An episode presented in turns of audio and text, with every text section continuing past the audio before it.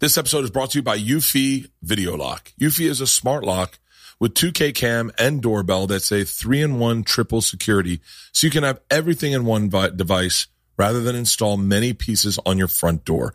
It's not just for security, but it's also for convenience. No more concerns about losing keys. You can assign passwords to your family members and see them coming back home via the integrated camera. It's easy to install and set up with just a Phillips screwdriver. It's got keyless entry, so no more fumbling for the keys when your hands are full. It also has a rechargeable battery that could last around four months and you'll get low battery notifications before it runs out. Passcode unlocking with a remote control with 2K clear sight to see who's at your front door and control from anywhere through the app. And with enhanced night vision, you can have optimized view even in the evening. No monthly fee, unlike other brands that will charge monthly fee. You have your recordings locally and never have to pay for storage. This is the future. This is everything I love about what's happening with doors. In my opinion, this is an absolute no brainer. I'm telling you right now, this is an absolute no brainer. We installed them in the house and it makes, especially when you have a family, it makes life so easy, so secure, so safe and once again, so easy. Search Eufy Video Lock. That's E-U-F-Y Video Lock or visit eufyofficial.com slash video lock to see how you can gain complete control of your door. Tis the season to shine with H&M. Discover the holiday collection and find fashionable pieces for your wardrobe or for under the tree. Get inspired and dazzle with this year's glam. From tuxedo styles, bow detailed pieces, impressive prints, and more. From unforgettable looks to unforgettable gifts, with fashion finds to home decor, find it all at H&M. Treat your loved ones and yourself this season. Shop in-store or at hm.com. Thank you, thank you, gentlemen and guns. Coming. Hey guys, brand new podcast. Uh, today's a great one. I know you're gonna love it. Um, real quick, let's run through some tour dates uh, that are coming up. We haven't done a Black Sales, uh, by the way, in a while because we've been out of town. I did a Sunday show in San Antonio last week. Thank you everyone who came out to San Antonio. Uh, I know I was supposed to say hi to someone on this podcast, but thank you everyone for coming up and, and, and hanging out with me after the shows. This week I'm in Spokane tonight, right now, right now. It's March 1st. I'm in Spokane Comedy Club. I think the show's probably already sold out. But uh, if you're getting this, see if you can get some tickets and come. I think there was like 20 tickets left for the show tonight. But um, Helium Portland uh, this weekend, the second, third, and fourth of March. Richmond sold out. DC sold out. Columbus is sold out. Coluco sold out. All right. Omaha Funny Bone, the 31st of the month, and then the 1st of April. Wise Guys, Salt Lake City, the 13th, 14th, and 15th of April. Stand Up Live Huntsville on the 20th of April. Wild West Comedy Festival, the 21st and 22nd. Yuk Yuk's Canada, Calgary. Detroit Kickstarter. I gotta fucking do that. I'm spinning out of control. Do you feel it? Yes. I'm I'm I'm like I think I'm working too much. Maybe. I'm Maybe you're like- not sleeping enough. I'm not sleeping at all. I'm not sleeping at all. Maybe you need to spend more time in nature. Detroit Kickstarter is on the 4th of May, and I haven't even started that. I haven't even fucking started it. Cincinnati is the 5th and 6th, and then Crapshoot Comedy Fest. Look, those are my tour dates. You can also go to bertbertbert.com because they're all on your calendar. Yeah, I could, you could just do that. I'm sorry that I fucking. I'm gonna have a sip of my drink. And you could go to bertbertbert.com and buy a t shirt or a copy of your book. That's my wife Leanne. Everybody. Um, I will say the one, the one thing I've really enjoyed these, what two days I've been home these last two weeks, is um, our subscription to Blue Apron. Yeah, it's awesome. I will be honest. You know, when we cook normally, it it's very chaotic. Without Blue Apron, it's chaotic. Like I feel like I'm sweating. I'm running around the kitchen. Blue Apron sets it up so that it's super doable. You get such a detailed list. We made this uh, this steak. By the way, I, I'm gonna try to cover these points, but like, I didn't think the steaks were big enough, so I ran out and bought two other steaks from Gelson's, and the two steaks I bought from Gelson's sucked compared to the ones that Blue Apron sent. They were really good. You know what I like about it? What? Is that I don't have to figure out what I'm cooking. I don't have to go, huh, what am I going to cook tonight? I love the way their butter comes. Their butter comes in increments of like this is one tablespoon of butter. One ounce. I by the way, if Blue Apron just sold those one ounces of butter, I'd just buy those so I knew what you know what I mean. Like a bag of butter, a oh. bag of Oh. one ounce packages. But, you know, it's really great too because all their food is locally sourced and it's all 100% sustainable food. And that's really cool too. That's why the steak was so good. The steak was fantastic. You know, it says they they say that it's responsibly farm raised animals. I heard this thing today about this guy who makes chicken, and he goes, "Just so you know, our chicken's put to sleep before it's killed. It makes it a lot more tender." And I went, "Interesting, Oh, that would make sense because they're relaxed yeah." and the chemicals aren't like I mean, look, you got to kill the animal to eat the meat. But yeah, it, the chicken and pork and beef come from responsibly farm raised animals. The produce is sourced from farms that practice regenerative farming. Oh, it's my favorite type of farming. Is it? I don't know what regenerative means. I'm fucking idiot. Um, you can get it in 99% of this continental U.S. and 99.5% of deserts. Desserts. Or desserts? I'm fucking idiot. No, they don't. They don't serve dessert. it's so cool that they send you the identical. They send you what you need to cook. and everything is portioned. It's Oh. not like and measure a tablespoon of this thing. What's in the bottle is what you put in the recipe. There's no thought. You just have to be able to follow directions. That's it. Yeah, it's cheap. It's under ten dollars per person, which is a big deal for us. By the way, that little Gelson's run ran me like seventy five bucks. Yeah. For and the whole meal that Blue Apron sent out was under forty bucks. yeah. And, it was delicious. And by the way, we didn't need the extra steak. no, and we didn't have any leftovers.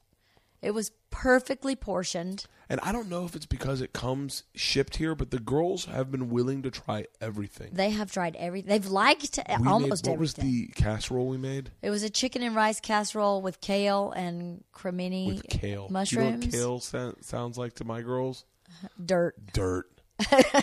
but they loved it. They did. I They will ate say it. Isla went through and fingered out all the chicken post post dinner. But she ate. She ate the casserole. She casserole ate the too. casserole, but then went through and pulled out every piece of chicken. I ate almost all of that. Can I tell you another thing I love about Blue Apron? By the way, I'm not. I am selling this product because I want you to try it because it is fun.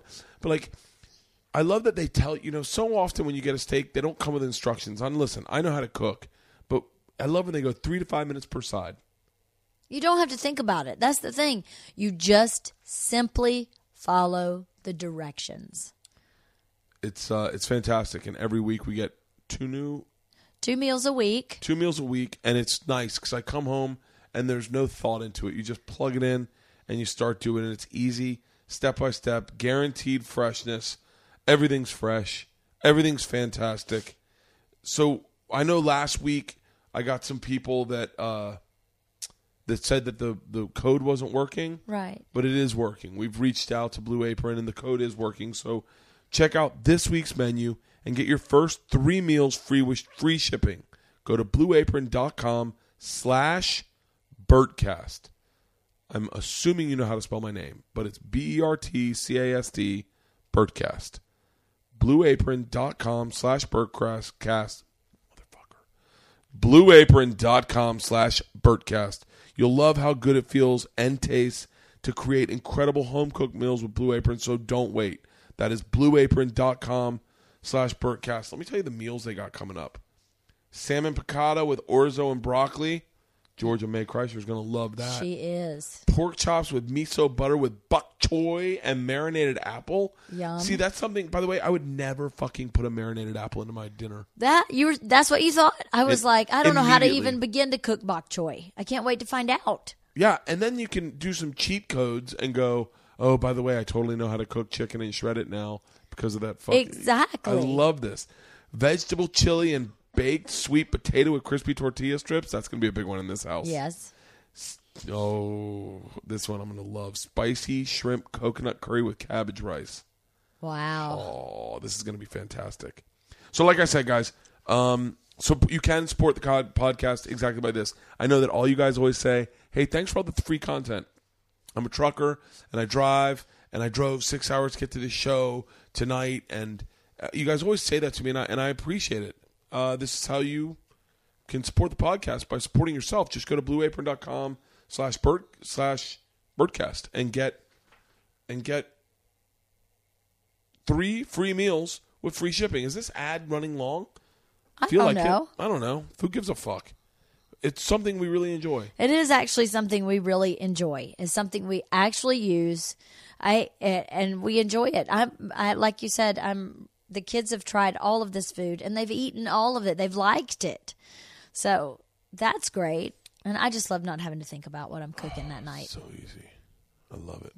Anyway, blueapron.com slash Bertcast. Like I said, I'm on the road pretty aggressively. I'm doing good on the road. It's when I come home I think I fall apart. I think I feel like I feel like I'm being a shit dad. I had a conversation with the girls today. What? Well, it's not true. It's absolutely not true. And you, you get in this hate spiral with yourself of being a shit dad. And it's not true because you're really plugged in when you're home and you need to give yourself a break. It's so funny. I, I had no recollection of my dad needing like his panic to be a grown up or to make money or to get to the next phase of his life or to watch him go fuck I'm going to be 50 like in 6 years. Like I had no panic of, I had no notice of that. And I feel like all the girls see is me going like fuck I'm getting old. I'm you know? That's not all they see. I feel like they look at you and they're like she mom's definitely getting old. Uh, they don't see that. They don't? No, Do they think do you think they think we're young?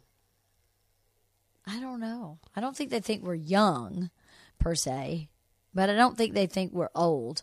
I think you know who that I think they think is old Who? is like You're gonna say my mom. it's like uh, Grandma and Judy and Nana Hen. All right, guys. Um, as always, uh, I always promote good stuff that I like. So Pete Holmes's TV show, I haven't caught up on it. Uh, I have an episode. I wasn't here this Sunday, but uh, it looks great. T.J. Miller's in it. Artie Lange's in it. I really do love it. Uh, check out the Chicken Connoisseur online. I think that guy's fucking oh awesome. god! Oh, don't start me.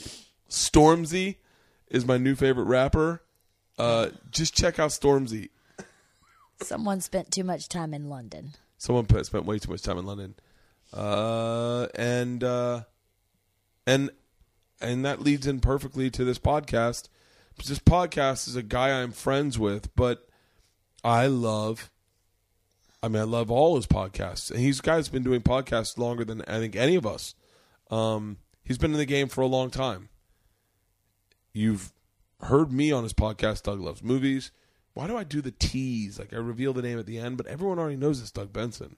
Anyway, he's got a new show called The High Court every Monday, Tuesday, Wednesday, and Thursday at midnight. It's a little confusing. Chris Hardwick should change the name of his show. I know it's really well, you wouldn't do that now once you have a very successful show. Chris Hardwick's show at midnight, which is a fantastic show um, that I've never been invited to be on, which is a little upsetting to me, considering Chris and I are such besties. We text about comic book characters all the time. Like I'm such a comic book guy. You probably don't know that about me, do you? Yeah, I do. Me? Yeah. You talking to me or the Yeah, fans? you. I I've do. never read a comic book in my life. but you always go to the comic book store. For Georgia, I can't read that shit. I'm dyslexic, so then I, what are you talking about? I'm just being. I'm doing a gag. You're Har. man. You are. You Be are. hard. You are tired, aren't you? I'm sick. I'm sick as a dang Hate- dog. by the way, I hate this fucking voice that you do when you're sick. It's just like like I'm making it up. whatever. Anyway, um, You're a jerk. Today's guest is a friend of mine. Uh, you had heard him on the podcast a million times. I know that everyone loves him on the podcast, and this uh, will not let down. I think it's a two-hour podcast that we do. Plus that now with this intro, that's fifteen fucking Maron minutes. But uh, no slight on Marc Maron. Uh, we do talk shit about comics, but we don't talk bad about comics uh, in this podcast. Uh, no one. We don't talk bad about anyone. But back to my obsession. I love his podcast, Getting Doug with High. Would you let me do Getting Doug with High? Uh, haven't you already done getting Doug with high? No. Then what are the other podcasts you do with him in which you get high? But we just get high. We don't do. We don't get high on camera. Why would you ask me if I would let you? Have I ever I mean, not yeah, let no, you do I- we- anything? The reason we we talked about it is because of the kids. But now that it's legal in LA, it's kind of weird. Uh, I don't think your kids will see or find that for quite a few years. Isla is 10. Okay. So uh, I'll be. We talk about that on this podcast, and uh, and I love getting Doug with high. Uh, right now, there's a bongathon that he just did, but but check out his show, The High Court. It is fantastic. Monday, Tuesday, Wednesday, Thursday at midnight on Comedy Central. Ladies and gentlemen, today's podcast, my friend Doug Benson. This is Overcast. What was the? I just saw a TV show. Oh, uh, Pete Holmes' thing crashing. where they said he said my wife, and everyone went my wife. Well, one guy in the audience did it, and then Yeah. and then Pete's, uh, uh, you know, rookie comedian character, you know, didn't know how to deal with it. I thought it, I thought of you immediately. Yeah, it's lots of people will, and it's it's kind of the person in the audience that does that is obnoxious, you know. So it's kind of like, oh, that's, that's what that's what I am. All right, talking yours. Hello, hello. Yeah, these sound fine. What the fuck am I worried about? I don't know. Okay. Um. Yeah. Did you? Uh. Well, I mean, I'd ask you what you thought of Pete's thing, but I think there's no way that you anyone would talk bad about it. But I think it was really good. So I think it's safe to safe fodder, you know, to bring up. I liked your tweet about this is good for comedy or whatever you said. yeah. because it, it is. It's um, I I found it the interesting thing to me, and I've read it in a couple of reviews, is that he's very willing to be the least funny character on his own show. Yeah. You know, because he's playing such a green comedian and such a sweet guy.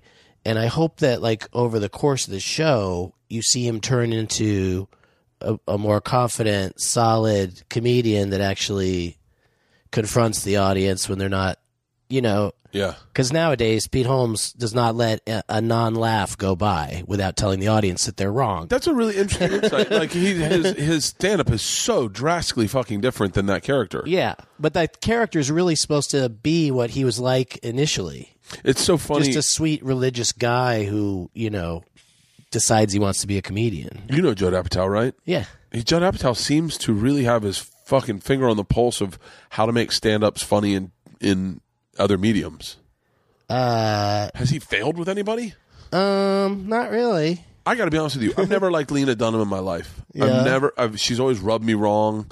I And- could see that because her character is supposed to be irritating.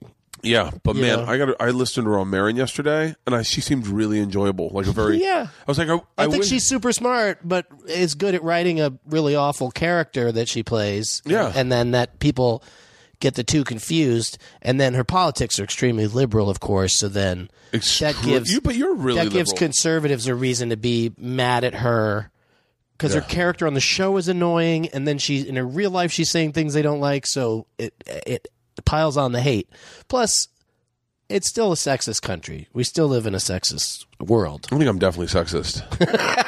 I think I'm. Like, and, I and- think by virtue of being a man, you're uh, automatically a little sexist. It, that's can I tell you that's what that's what rubs me wrong though is that sometimes and and I go by virtue of being a man I'm a little sexist and I'm but I'm also a liberal and I think I'm probably more liberal than than I, I would venture to say easily 75 percent of this country right when you guess that like I don't know. How, what do you think you are I mean, considering uh, you know the numbers lately in polls and stuff, it just sort of feels like uh, really hardcore conservatives are definitely becoming more of a minority, but not. yeah They're still a strong minority. They're still like forty percent, maybe. I think there's a portion of guys like me who end up being liberal, um, supporting liberal values, but then still get attacked by the far far left liberal side by going no no no no you culturally appropriated that you you're you need to question your masculinity you need to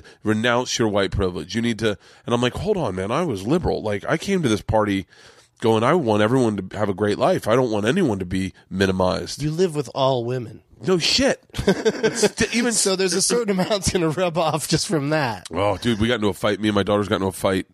Not a fight. my, let me rephrase that. Me and my wife got into a fight about about something my daughters had said. My daughters were talking about Hidden Figures, what a great movie it was. Oh, that's cool that they like that. they loved it. And then they're like, and but then they started going like, it's an amazing story, Dad. Like it's amazing. So they're telling me I should go see it. Yeah. And then I go, really? And they're like, yeah, these three black women in the 60s basically saved NASA. And I was like, mm. I go, well, guys, it's a movie. Like, it's not real. and my wife's like, don't do that. And I go, hold on, wait. Are we supposed to live in a world now where we can let They movies show be the real women at the end. They're, it's based on real people. Yeah, it's, but, it's but they movie-fied. It's for sure. movie-fied. It's movie-fied. But the most movie-fied thing in it is when Kevin Costner takes down the uh, uh, Negroes only bathroom sign, Mm-hmm. not because he's tired of racism, but because it's more expedient because he needs this woman to do the NASA math and she has to walk 20 minutes to go to a, a blacks only restroom Yeah. and he wants her to be able to work harder Yeah. and spend less time walking to the bathroom. You- so so it's like a white guy saves the day kind of you know like um but it's uh, it's really I find it quite moving, and I'm glad that uh, uh, girls in this that it's a big hit, and the girls in this country are seeing it. Oh, my daughters it loved does, and for it's you know it's very pro women and pro black women and yeah. black people in general. It's uh, it's a crowd pleaser. You know, it's it's definitely not like I wouldn't give it best picture out of the nine that they nominated, but Who are we? Do you know the nine they nominated? yeah, What are they? Arrival, oh, I heard that's amazing. I want to see it. Hell or High Water, Don't even know what it's about. Oh, is that the one? Jeff Bridges. Oh, and, good. Uh, and uh, Chris Pine. Mhm. It's very good. I saw it Drunk on a Plane. What's it about?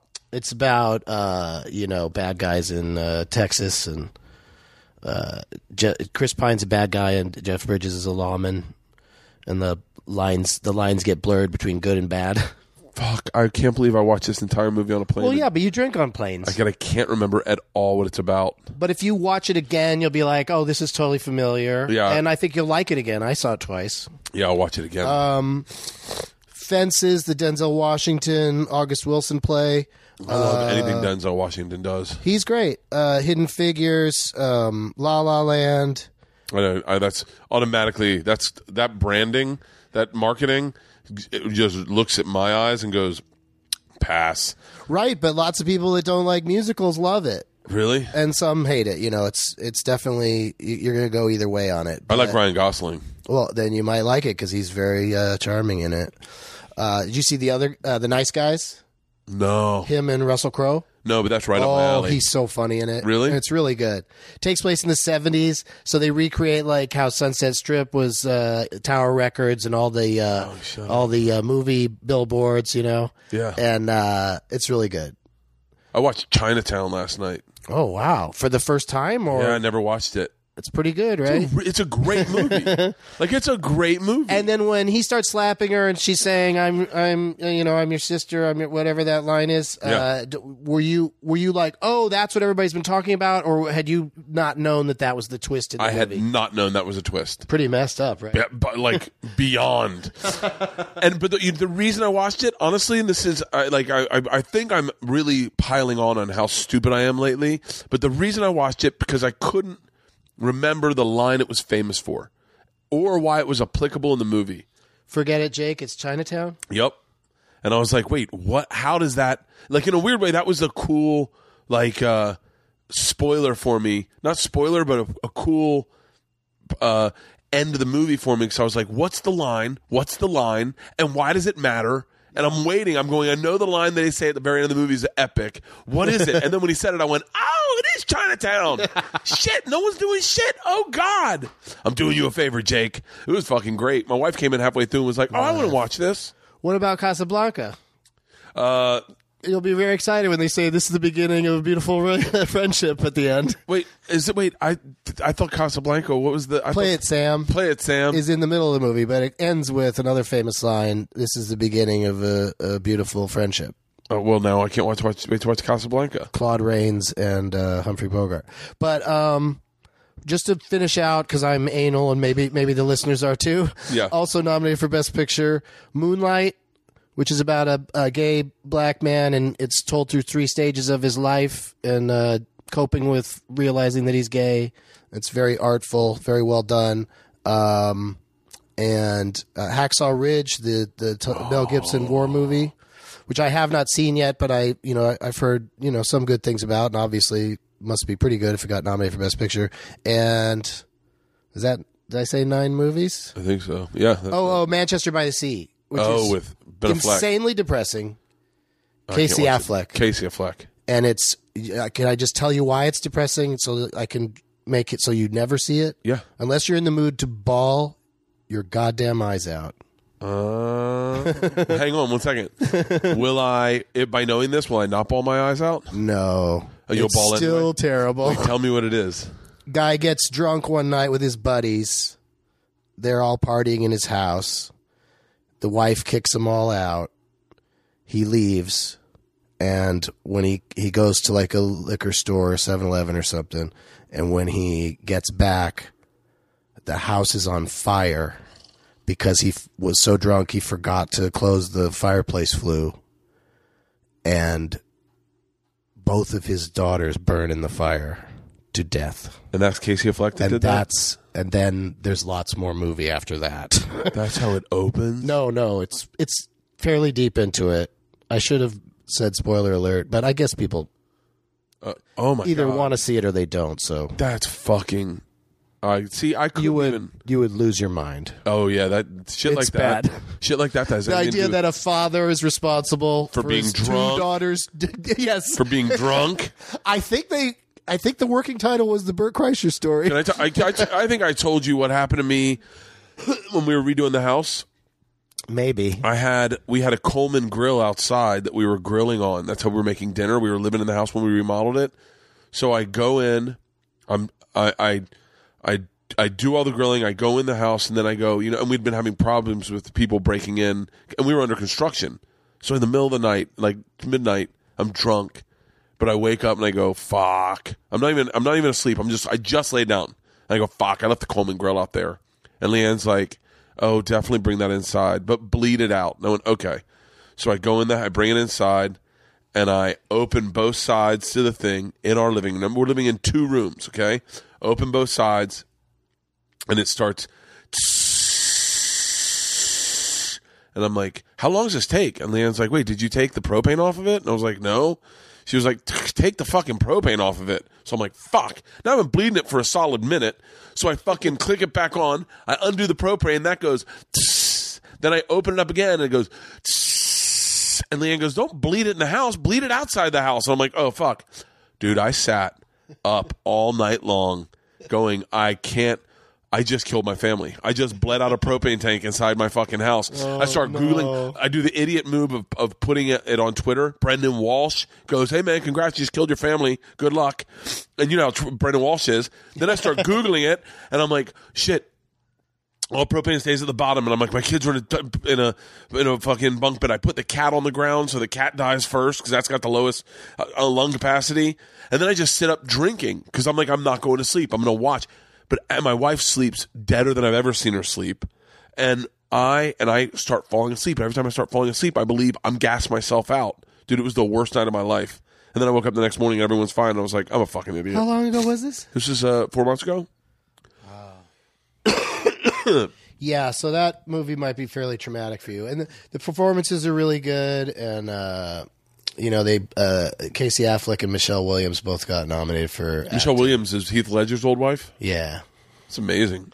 yeah, she's really good, really good actress. So don't see that one probably. Yeah, I'm gonna pass on that one altogether. Yeah, I think Um, that's smart. What? uh Yeah, I, But La La Land, I find to be very inspiring because it's about you know, whatever it is you want to do, he's like he's into jazz music and she's an actress, but it's about two characters that uh, you know uh, co- come to L.A. or live in L.A.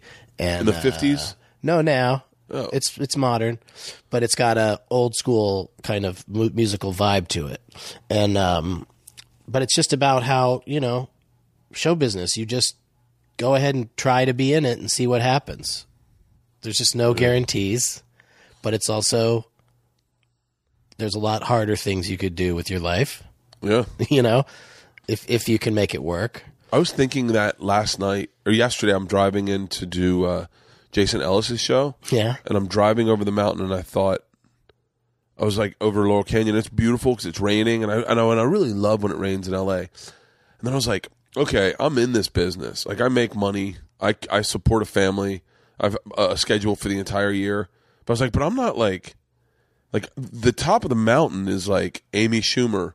Like I just started following Mark Normand on um, Facebook, Yeah. and every one of his posts, he's in a private jet. Yeah, he opens for her all the time. And I was like, and then who he's not when he's not opening for her, he's opening for Louis C.K.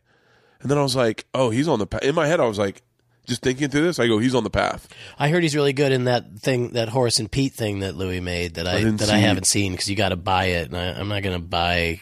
I'm not to get on the internet and buy a guy I know's movie. I bought the whole fucking thing. you did, Yeah, Kurt Metzger's got a fucking. and you didn't watch it. I watched seven of them. I think. I think there's thirteen. I should just buy it, but it just feels weird. I'm, that's my my. You've always been at the front of this curve. Is like, but my. I'm curious to see what's going to happen with how specials are starting to be released, and like now that Louis signed a deal at Netflix, the net. I mean, essentially, Netflix is dead to any other comedian, any young. It's not going to pop a comedian anymore because now you're you are kind of in competition with Chris Rock, Dave Chappelle, Louis C.K., and then you've got everybody that gets a Netflix special also is already fairly established. There, there's nobody that there's no nobody's getting Netflix specials. Uh, I think I mean, you know, the, you're saying previously to now. Like who? Like I mean, Tony Hinchcliffe was pretty well known when he did his. No, He no. I mean, had- I- by the way, no, I'm not saying Tony Hinchcliffe is a nobody, but No, I'm saying uh, that's the first example that came to my Yeah. mind of somebody who wasn't crazy famous as a comic when he got his Netflix special. but he definitely wasn't headlining the But- country. Uh, it was, you know, starting to and Starting to. and a huge amount of exposure through all the various But I think podcasts and stuff. Compared, yes, definitely. But I think comparatively speaking, he wasn't at the level that Segura or Louis or Chris Rock or Chappelle. Obviously, you know. yeah, but you know, Netflix made Segura the level he's at now. yeah. But That was he huge got- for him. But he got in when it was like literally him and Bill Burr. Like Segura's first. I mean, I, and I think, I mean, I, I think Segura will probably say this as well, but it really benefited him that when you watch Bill Burr's special, that Segura was next in the list, and that he was on the banner for a while, and so th- that would that those days are gone. Like I don't think those days. You know what I mean? I don't know. I mean, Netflix is throwing a ton of money at things, so it's gonna maybe it'll be harder for less established acts to get. Well, they're just Netflix doing special, 30 30 minutes but they love to have tons of content. What do you mean thirty minutes? They only do thirty minutes now. They're not doing hours for comics that aren't those other guys. Thirty minutes? Who's got a thirty minute special on Netflix? Natasha Leggero. It's only thirty minutes. Yeah, it's all- on now. No, no, it's their that's what their next program is. They're only filming. They're doing giving out 10 30 minute specials. Oh, that's just trying to copy like the what HBO or Comedy Central used to do, where they you break, you know, you kind of have a. Natasha's broken though. I mean, not No, broke, I but I mean, like she, that's, that came She's out a broken wrong. woman. But she's like fucking on her Moshe third. tears that shit up. she's on like her third season of of that of that show. Right. Well, then, then, New then that's up to her to decide if she wants to just do a half hour or not. I mean, in my mind, if they came to me and said we only want a half hour, I'd be like, at least I could put that together quicker than an hour. Yeah, You know. But I, I haven't, I haven't heard of this that you're talking about. But Yeah. I just know that Netflix has all of the money. You know, how do they have? they've so got much like they've money? got like five hundred million dollars is their yearly budget or something for for original programming. Are you shitting? I'm me? not kidding. It's insane how much it is. Five hundred I think dollars. so. I think that's the figure I heard. I think. Look, I mean, personally, I'd love to do a special with Netflix. I probably would love to do a thirty-minute special with Netflix because I could do fucking. I can do one every six months. and people see the shit out of it. Yeah, You know? and, and the- the- and, and and also in Netflix's defense, maybe they're. I'm, I'm not attacking Netflix. no, I know yeah, you're not. Yeah, yeah. I know you're not. But I think they're moving that way maybe because an hour is too much of any one stand up. Do you think? You know, I think a lot of people click out before uh, an hour is over. Okay, so then I'll pose this argument to you. I believe the art form is meant for an hour. And I believe that the, what you're saying is 100% true. There are a lot of comedians that are not ready to do an hour because the because the business paradigm changed so quickly so quickly that a bunch of people that didn't deserve to start doing hours started doing hours and and and they were were lackluster and so you'd tap out. I just think I. but I, if Louis did I think hour, the act active the whole hour? I have. He's made plenty of ones I haven't watched. Really? and I love his series, and I love him as a comic when I see him live.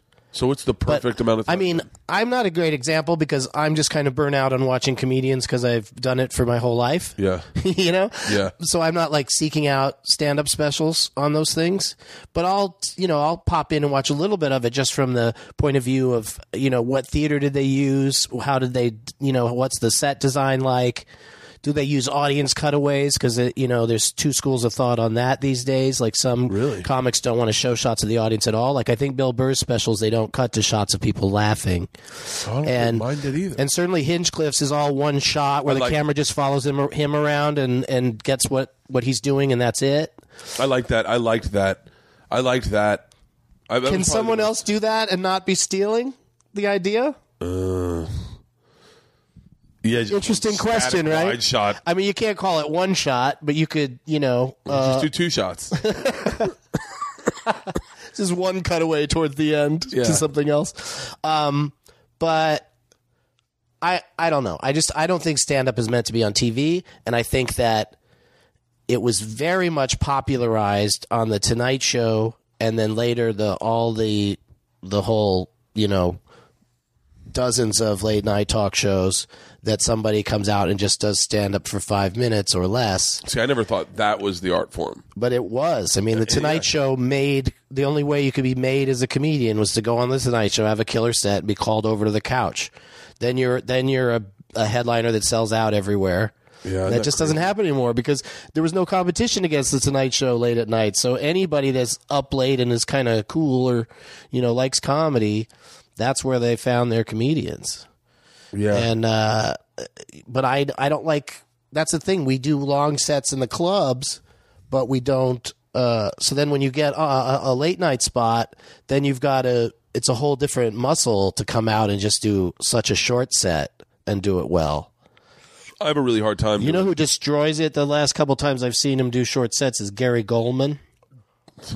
he is fucking. He's great, and I'm sure his hour is great too. But he's good at just like one subject for four minutes, lots of punchlines, very charming, very funny. he's fucking phenomenal. I, I remember was sitting with him one time. This is right before Last Comic Standing, and he was just like, I, "It's like it's." I always remember this as like his bottom. Like I remember Billy Gardell's bottom when he's like, "Fuck this business, I'm leaving, I'm out." I'm gonna go do radio in Pittsburgh, and then he got Mike and Molly, and he's like, "I guess I'm in. I guess I'm here." and Gary Gulman's was we were sitting. I'm at, happy for him on that. He's a good guy. Billy's amazing.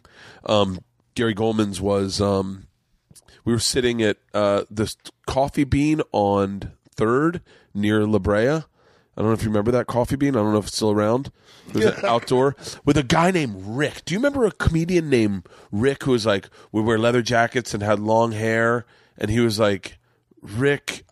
He was back. I'm talking like '99, 2000. Real. He did premium blend. I think. Fuck. he quit comedy. Yeah, but we the three of us are sitting there. I, I wish I could remember his last name. The three of us are sitting there and we're bullshitting about Rick Shapiro? no. He wa- he had like long black curly hair, kind of like looked like a rock star. Would wear leather jackets. He punched an agent one time at the Improv. Wow. Um. Anyway, Anyway, he he we're all sitting there and Rick's literally like, I just don't know if I don't know if this is worth it. He's like, I'm drinking too much. I'm smoking pot too much. I'm doing. I think he was doing coke at the time. And he was like, I'm just partying and I'm not doing sets and I know like I'm just fucking. Uh, I, I think I need a life change. And Gary Gulman's like, I want to be a high school guidance counselor. He's like, I'm quitting stand up and be a high school guidance counselor. And I was like, that's an interesting choice. He goes, No, I'm just going to tell kids whenever they say I want to be a comic, I'm going to say, Don't do that. That's the only reason to be a high school guidance counselor. And then literally a month later, he got Last Comic Standing and and two months, you know, or whatever, six months later, after it aired, called me up and he was like, "Hey, well, I'm doing a tour with Jay London and Alonzo, and Alonzo can't do some dates. I can put you on these dates for like I want to say like five grand." And I was like, "You were just about to quit. That's, I mean, five grand's still a good amount of money, but at the time I was making like two hundred bucks for hosting." And I was like, "You were just about to quit, and now you're giving me five grand?" And he was like, "It's I've got a big tour." He's a great. I love Gary Gulman. What do you weigh now? Uh, two, um, two twenty. Nice. Yeah, fat shaming. That's real good. Paid I off. weigh less than you, but you look thinner than me just because you know the the change, the diff. You know, Yeah, yeah. that it's different. Um, I weighed myself a couple days ago, and I'm at 206, and I just can't get below 200. Two oh six is like goal weight for me. Can't do it. I would love to be two oh six. Fuck, it. I'd look. I would look yoked at two oh six.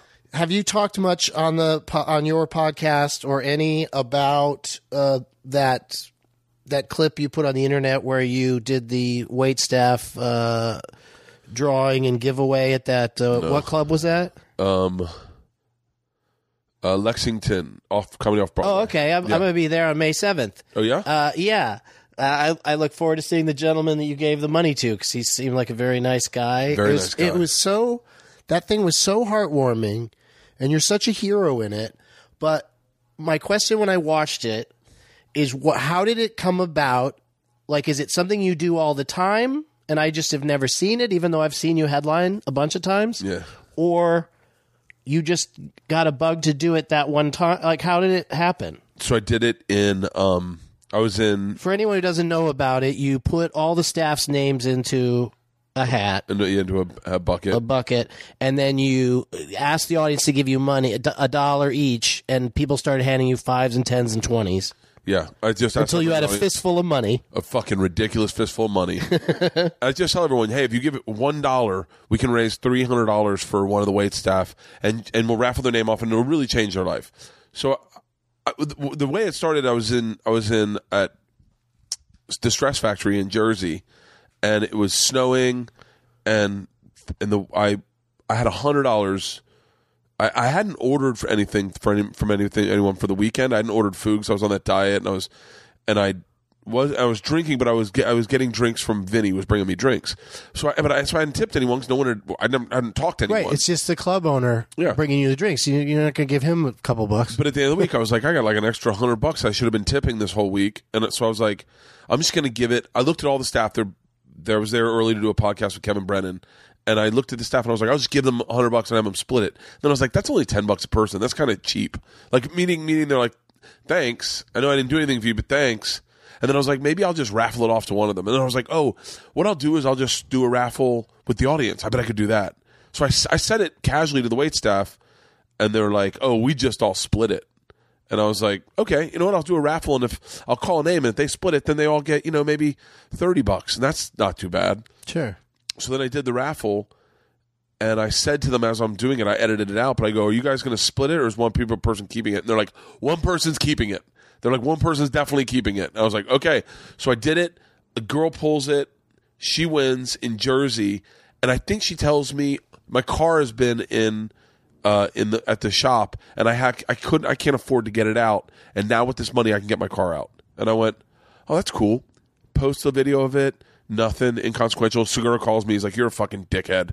He was like, "How dare you?" Now, now I look like the fucking mean guy comic because I'm not doing a raffle. And he's like, Right, and that's he's a funny take on yeah, it. And so, so I, I was jealous I didn't think of it. so I I was like, I would. That's something I would want to do. so I go, then I go, um, all right. So I tell my wife about it. My wife goes, my wife who's a, a server is like, it's like, you have no idea what this could do. She's like, you have no idea what that does to one of these kids. Like they're just kids, you know. When you were a kid, imagine getting three hundred bucks. She got like think four hundred thirty bucks. She goes, imagine getting four hundred thirty bucks. And I was like, yeah. No, I'm not saying that four hundred thirty bucks doesn't. But it's not a game changer. And for me. theoretically, doing the right thing with it. You could be giving it to someone who just go out and get, buy drugs or something. Yeah. And so I do the next one in San Diego on a lark. I just go American Comedy Company. American Comedy Company. I just do one that weekend, and I do it, and it's like like three fifty, and I, uh, we give it to the girl who won, wins, and she says to me out at a bar that night, she goes, she's like, oh, she goes out drinking with me with a bunch of them. She's like, you have no idea.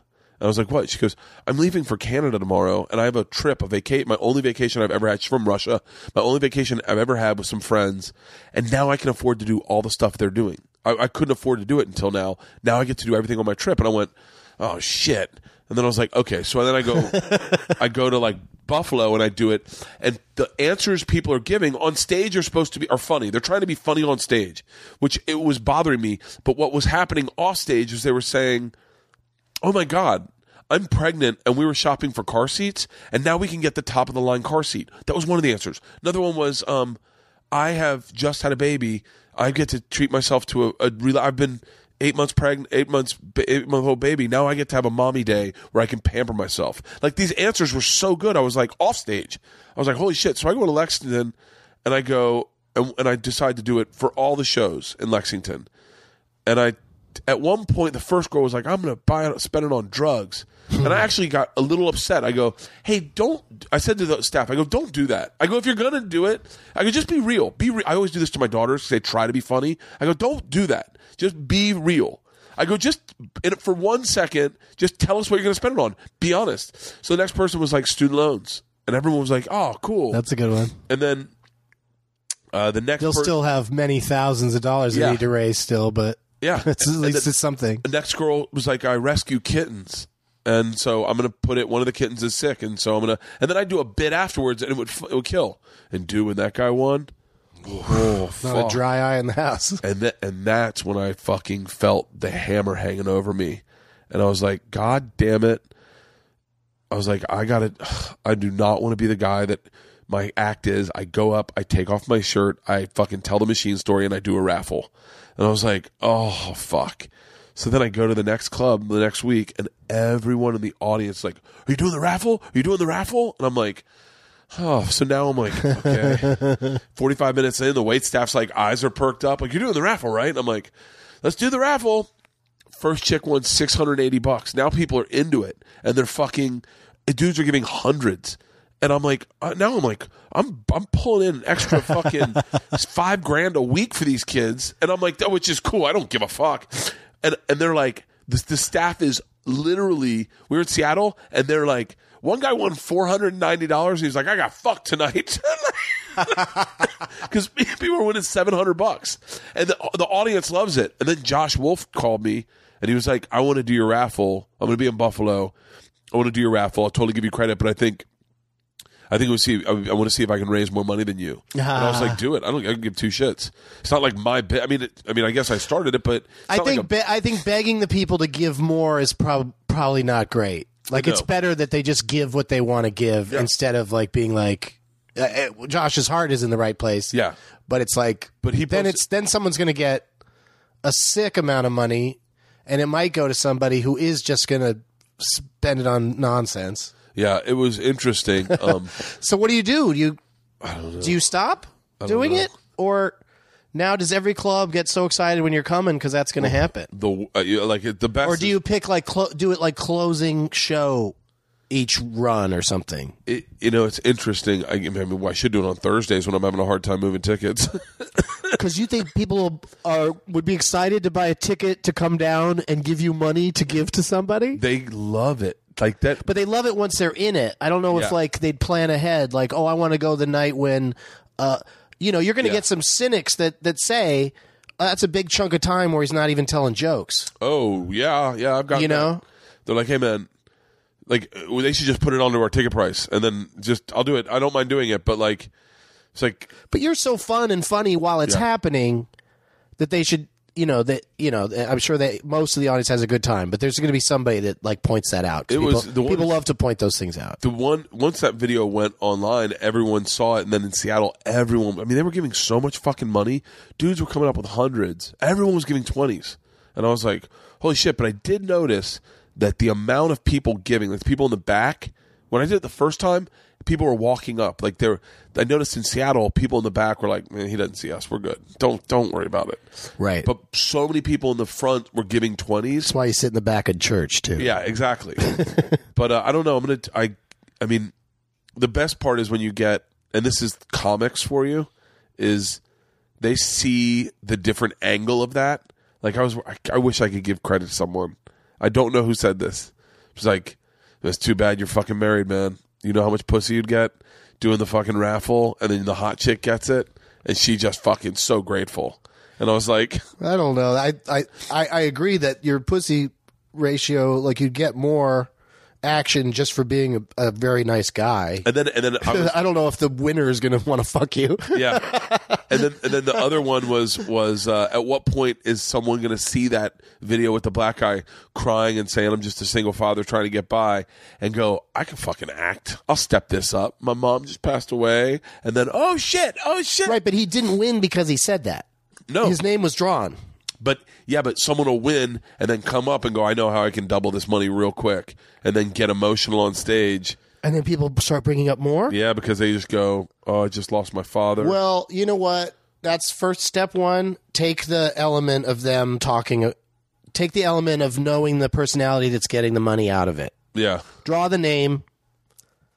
Have them come up, give them the money, and then you know maybe even make that something that you do on your podcast. As you say, so and so got the money, and she's going to use it for this because you'll get the serious answer off stage. that's a good idea You know, and then it's a nice. Uh, people can check in with you to see, like you know, Well, the thing I'm trying to do What's right going now, on with it? which uh, you're probably the perfect person to talk to about this, is I, I re, I'm my call and sick to work shows are just traditional stand up, and I would like to veer more away from that and have it be a one off live event where I'm not burning material. You know what I mean? Mm-hmm. So I can go into cities on like over and over and not like the way you do Doug Loves Movies. You can do Doug Loves Movies in in a venue probably.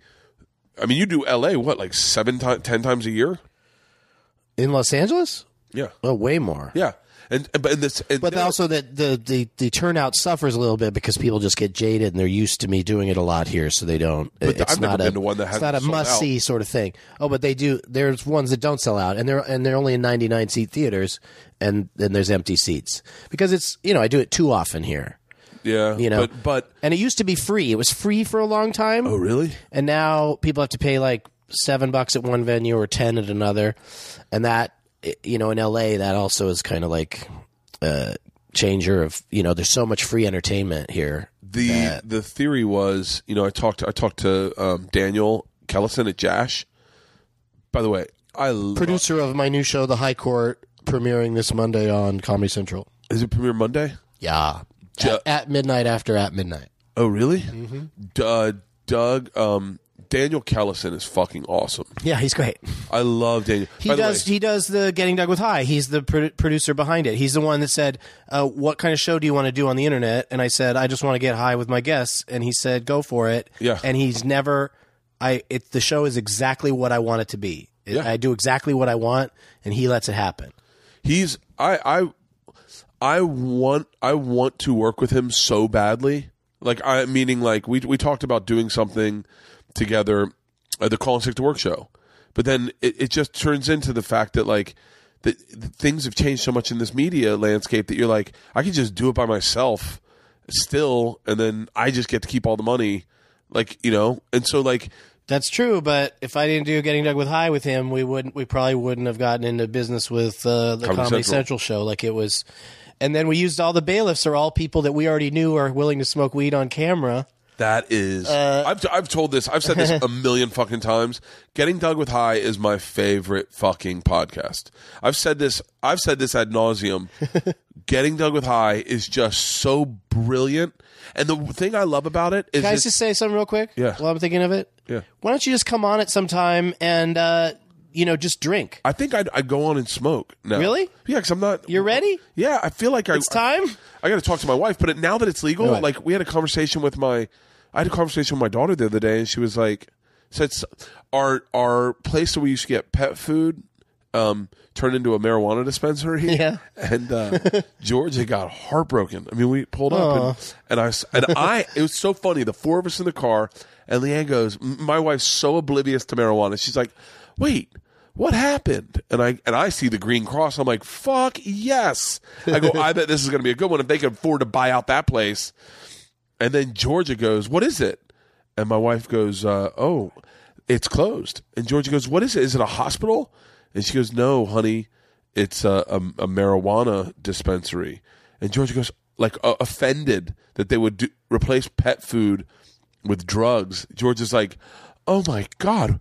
Why would they do that? And Ila's sitting next to her and she goes, It's just weed, Georgia. and I was doubled fucking over. And then Georgia said to me, She's like, she had a conversation about marijuana, about what's that mean now that it's legal. And I was like, look, I go, I would rather you, I would rather you growing up ex- smoke marijuana than drink because you can die from drinking. You really can die from drinking. That is the truth.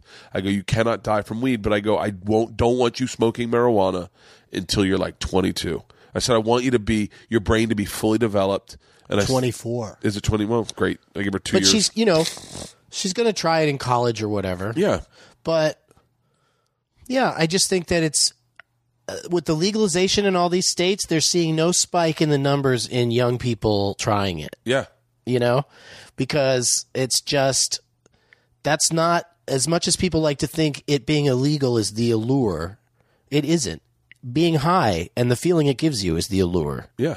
you know Yeah. and and also there's just plenty of people that just uh, uh, they just even without trying it they just sort of figure out that it's not for them There's a you know lot. I any mean, like I, that's what i think with kids i think if you don't you know obviously talking to them about it a little is good but if you spend all your time going don't do that uh, then that's going to push a, a child to it it's going to push them to experimentation. to try it, yeah. Yeah. And then how they feel about it, it's just going to be how they feel about it. A lot of people, their first experience is bad, so it kind of makes them uh, hold off for a while. My wife, Yeah. yeah, she had a really bad experience. Actually, every time she ever smoked it, and I thought that was ridiculous. I was like, no, this must be something else. And then I smoked with her one time, and she could not stop throwing up. And I was like, this is not That's not a regular reaction. exactly. And I was like, I, she had been drinking. Good to too. know if she needs to throw up for some reason. Yeah, Take a few hits.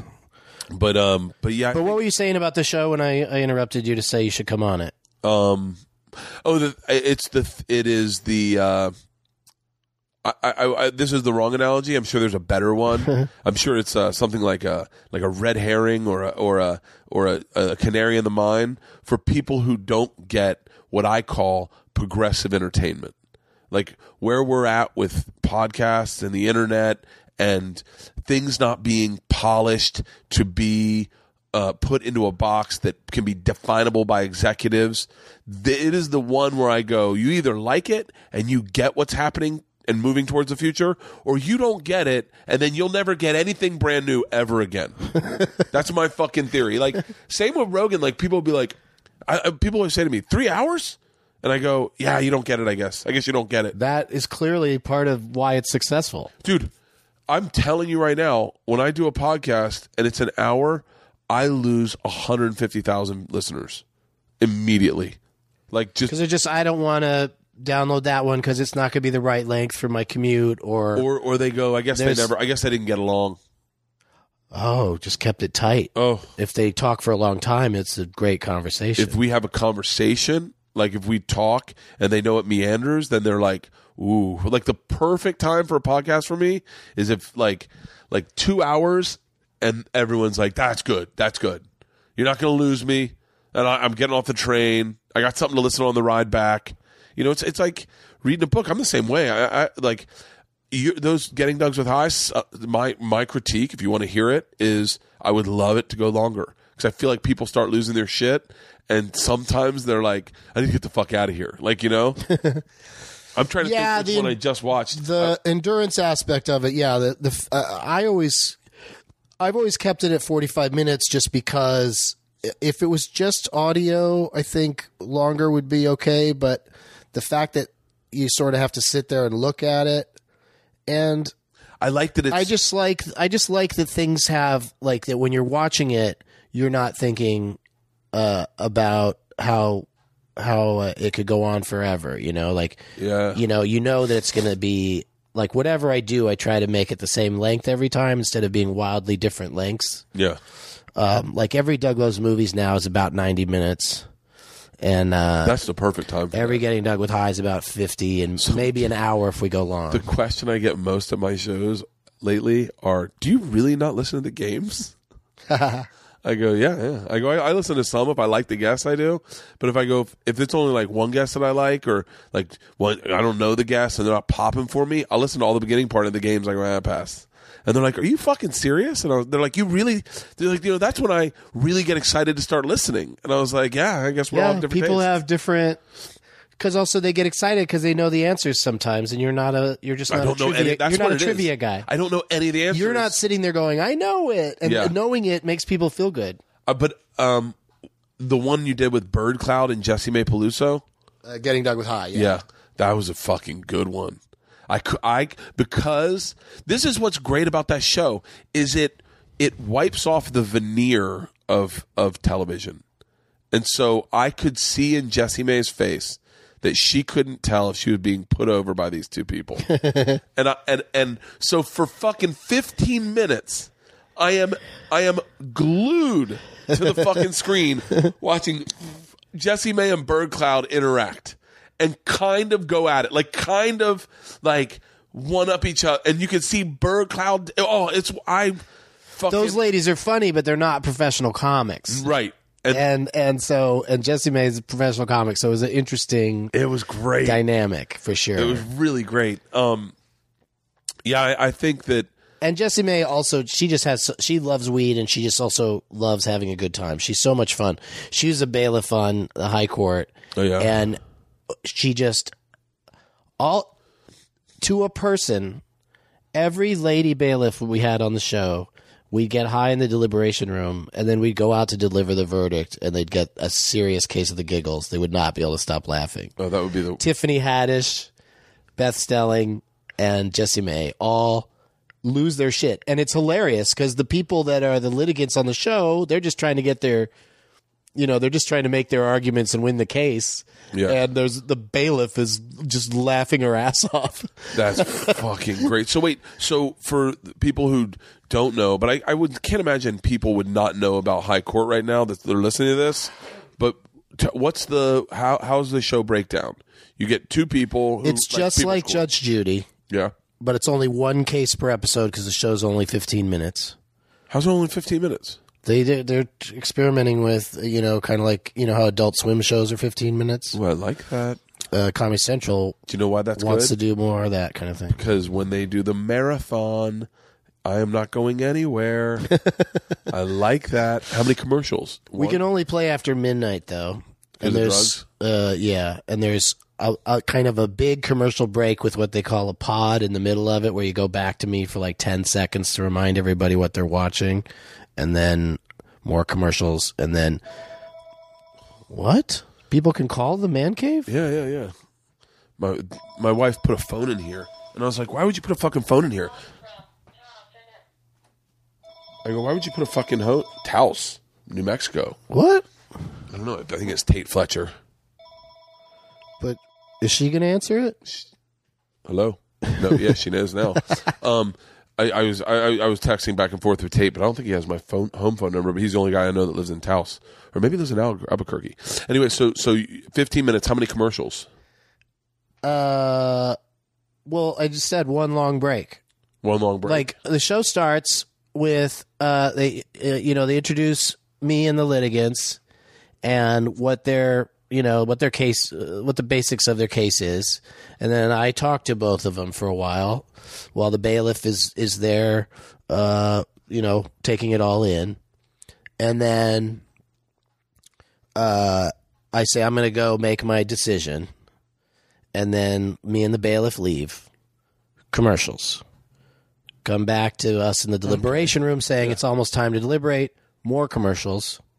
Then you see a scene where we discuss the case while taking bong rips. And then I say, okay, let's go out there and tell them. Then we go back into the courtroom and I give them my verdict. And then uh, the last thing you see in the show is like the interview, you know, uh, straight to camera interviews with the litigants about how they feel about how it went. And uh, and then the credits roll. So it's uh, That's great. it's uh, real compact, and then it's so it's every night, Monday through Thursday at midnight, and then on Thursday they play two episodes back to back. So then it's basically like watching a half hour of it So it's every night, Monday through Thursday, after at midnight. at midnight because at at midnight is at eleven thirty have eleven to name thirty the show now. at midnight. Well, it's so bizarre that they moved it to eleven thirty and just kept it.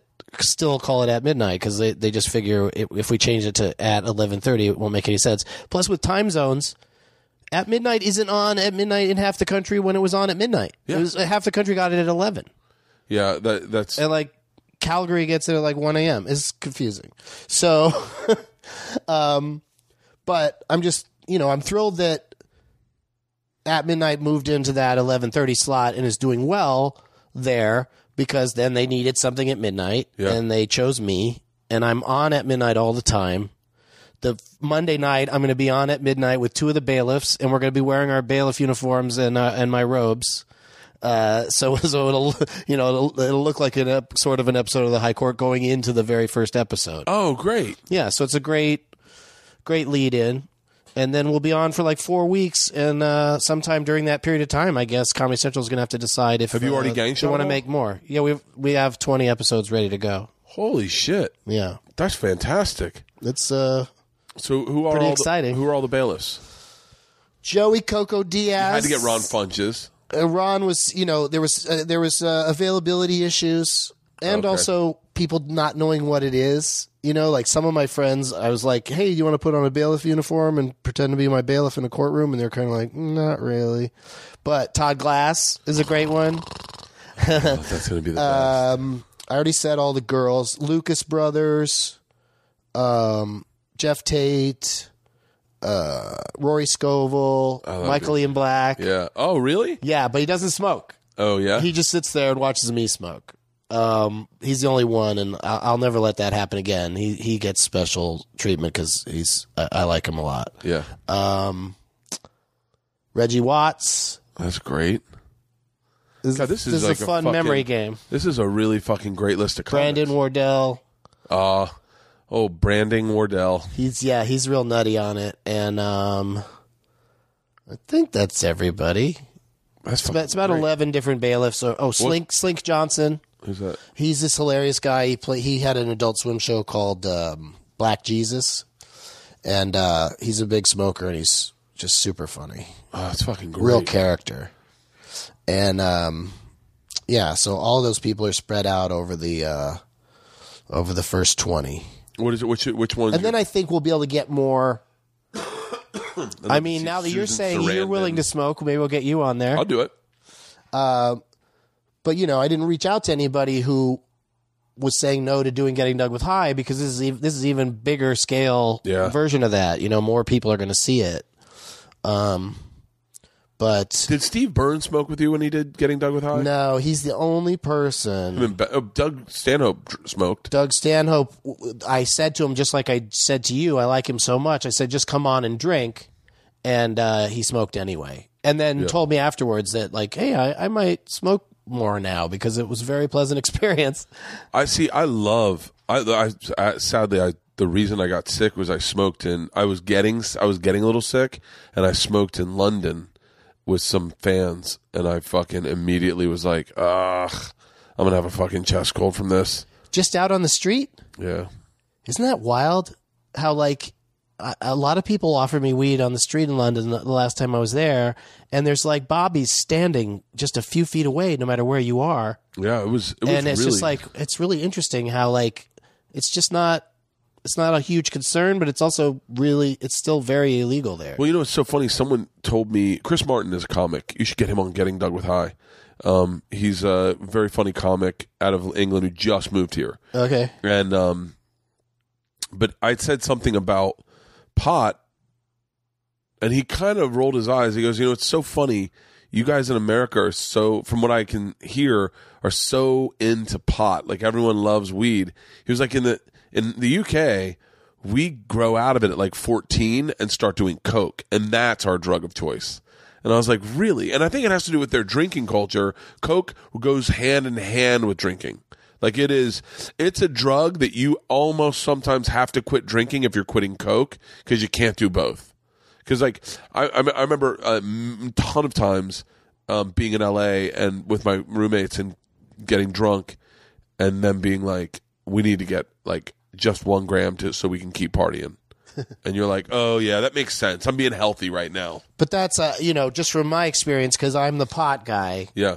I did Doug Loves movies over there at the Leicester Square Theater, and then when I came out afterwards and was signing autographs, uh, uh, people there were tons of people trying to pass me joints and vapor pens and stuff. Oh, so, yeah. So there is a pot culture over there. Oh, there's definitely a pot culture. I think, but I think Coke. I There's think even a guy called Def Squad something something something on his Twitter. I think I that's- know that he's like representing uh, over there. In the I think I met him. I know exactly yeah, who you're very nice about. guy. Yeah. And but he's he's a big pothead, I think. And um, I, I think I remember him smoking with me a little bit. Have you taken Doug Loves movies international much? No, just a couple of cruise ship shows and uh, and the the one we did in London and um, Canada, of course. Yeah. Lots of Canada shows. I'd love to go to the to um Australia and do shows. That'd be neat. I, you know, um, I, I get people in Australia asking me to come all the time, and um, you know, I appreciate it and I like it, but it's so far away. You know, It is. it's so and and like, you know, you don't want to just go there for. I went once for a couple days, and it was kind of a bummer to f- fly so far and only be there for two or three days. Were you there for work? Yeah, I did a you know one of those um, when they were doing, uh, you know, kind of specials that were supposed to be like comedy around the world. So they like flew in four or five uh, uh, American comics and then mix them in, you know, doing sets in a show that's like you know each episode's half an hour and has like three comics on it, that kind of format. And it was. Uh, I met uh, what's her name there. Uh, now I can't think of her name. She plays Fat Amy in the Pitch Perfect movies. Oh, I know. I you know. Yeah, can I tell you? uh, This is going to sound not like something I'd normally say. I find her so pretty. Like obviously, She's pretty. She's like Adele. She's- they're both pretty. You know, they're pretty. They just weigh a lot. she's obviously overweight, but I, but I, and I, I get so bummed out when they call her Fat Amy in that show. Because I go, I go, she doesn't. Well, the, you know, the character calls herself that, and then Yeah. says, "I say it so bitches can't." You know, Say it first. can't say it first. But you know, I, mean, speaking of that, you and Tom Segura with all your hashtags. Oh, best thing that ever happened in my career. What did he get down to? He got down to two fourteen, I think. Okay. Yeah, but his skin didn't bounce back. Oh. Yeah, he's his he lost his tits lost their integrity. They're fucking Whoa. like the best as I said when he got to like two They're like pointing down now. yeah yeah like he's he's he needs to lift weights like he needs he needs to give his skin like a solid it up a six, little. six Yeah. months to bounce back because we he was losing weight I mean he, he lost it the healthy way but to, towards the end he was like but he's like a legit power lifter like he loves powerlifting like I, I'm not I hate that shit. his dad was like a, a champion power lifter, power builder. I've heard plenty of people that know what they're talking about say that you can't really lose weight and be in perfect shape without uh, uh, weightlifting as part of the program, or I at do- least something that's similar, like push-ups, or just something that's the kind of strain that I just don't enjoy participating in anymore. You don't, but you used to work out, right? Yeah, I used to have. Uh, uh, I had like a succession of trainers. Like whenever, for some reason, a trainer wasn't working out anymore, I get a new one, and I'd always get the cutest girl trainers I could get because that's the only person I could tolerate having to go meet and then be yelled at by Yeah. you know like just the fact that it was a pretty girl. And like one of the girls that uh, was so pretty that was my trainer i was at the same gym with kevin nealon. And for years every time i'd see kevin nealon in any environment he'd go hey what's going on with that trainer of yours? What's up with that hot trainer? He was really fascinated by it. And uh uh you know in a funny way he was being silly. He wasn't being like sexist or anything. But uh but he was um yeah, he was there for that. And Brian Posehn used her for a while. I got her to use him. Really? And they did a sketch on SNL the other night of uh, uh, like a gym class, and a kid's doing sit ups, and Alec Baldwin is his uh, is the gym teacher, and he's holding his feet while he's doing sit ups. And on every sit up, he blasts a fart every single time. It's like. And uh, and the joke is is Alec Baldwin acts like acts like nothing's happening, like he's not noticing it, and the all the all the rest of the kids in class are all like you know just mortified that Yeah. it's happening, and that's pretty much the whole sketch. You know, at the end of it, Alec Baldwin goes, "Hey, I noticed you uh, tooted a little bit there, but I don't think anyone else noticed." and that's the end of the sketch. You know, is it was at t- ten to one a.m. Yeah. sketch. You know, but uh, it reminded me of Brian and I both uh, had moments where we farted in that hot trainer's face. Oh, really? Yeah, we I would we shared this story. You know, like doesn't it suck when you you know blast one out while while she's holding your feet? Yeah. I would I would pay money like people live stream it seems like over the top now like they just go into Periscope or to um like you use Periscope I use Periscope I use Facebook Live too so much so much of it's so boring I would pay fucking money to some for someone to live stream Brian Posehn with a trainer and just be a fly on the wall because I can imagine I can I can't guess I can guess what he's wearing you know like it's so funny I got into a conversation It didn't last very long. I, I got into a conversation about think- Brian Posehn at school today. really? Yeah, some guy came up to me and was like, uh, um, my buddy Scott. he was like, uh, he's like, you know, uh, you know Brian Posehn, and I was like, yeah. Like it's like it's such a weird name to hear. You're like, yeah. But I, and by the way, I know Brian, but I don't know. Like if I saw him, we both probably both say hi at the airport, but we may may not hang out and talk. Like I don't know him that well. I knew his wife fairly well. He's like you know, he's a little on the quiet side. Yeah. He was, you know, especially when he wasn't, you know, as famous as he is now. He was my he friend. famous right He was my. f- Oh yeah, Really? Yeah, he does quite well for himself. Yeah. What's for on what? What do you mean? Like, just, is he just, a- just being a stand-up who writes I mean, co- comic books and is super into metal and weed Oh, really? and and is Man, in- I've always known he's been famous. Does since, tons of TVs. You know, Yeah, I've known he's been. I mean, I've known he's. they did a new Mr. Show thing that was on Netflix, and he uh, he starred in a movie called Uncle Nick that was about a you know a, a creepy dude. It take, took, takes place around the holidays.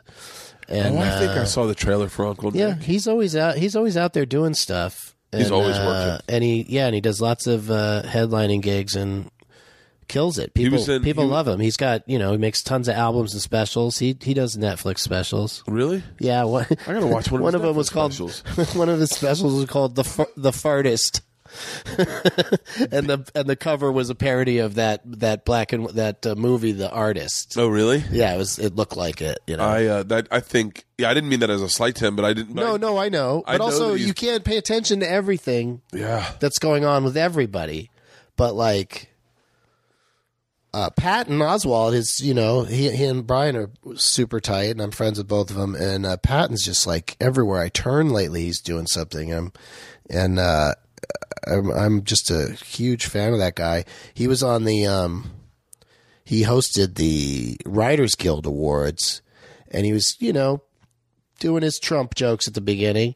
And James Woods, the great actor who's also Got a massive. very dick. Republican. He's got a big dick too. Oh, I, I'd imagine because he's got a lot of balls. yeah, you know, he's a ballsy dude. Because Patton's like doing his Trump jokes, and uh, fucking uh, James Woods like jumps up on stage and uh, reaches down and gr- pulls one of Patton's shoes off and goes, "Hey, this is a formal event. Why are you wearing these shitty shoes?"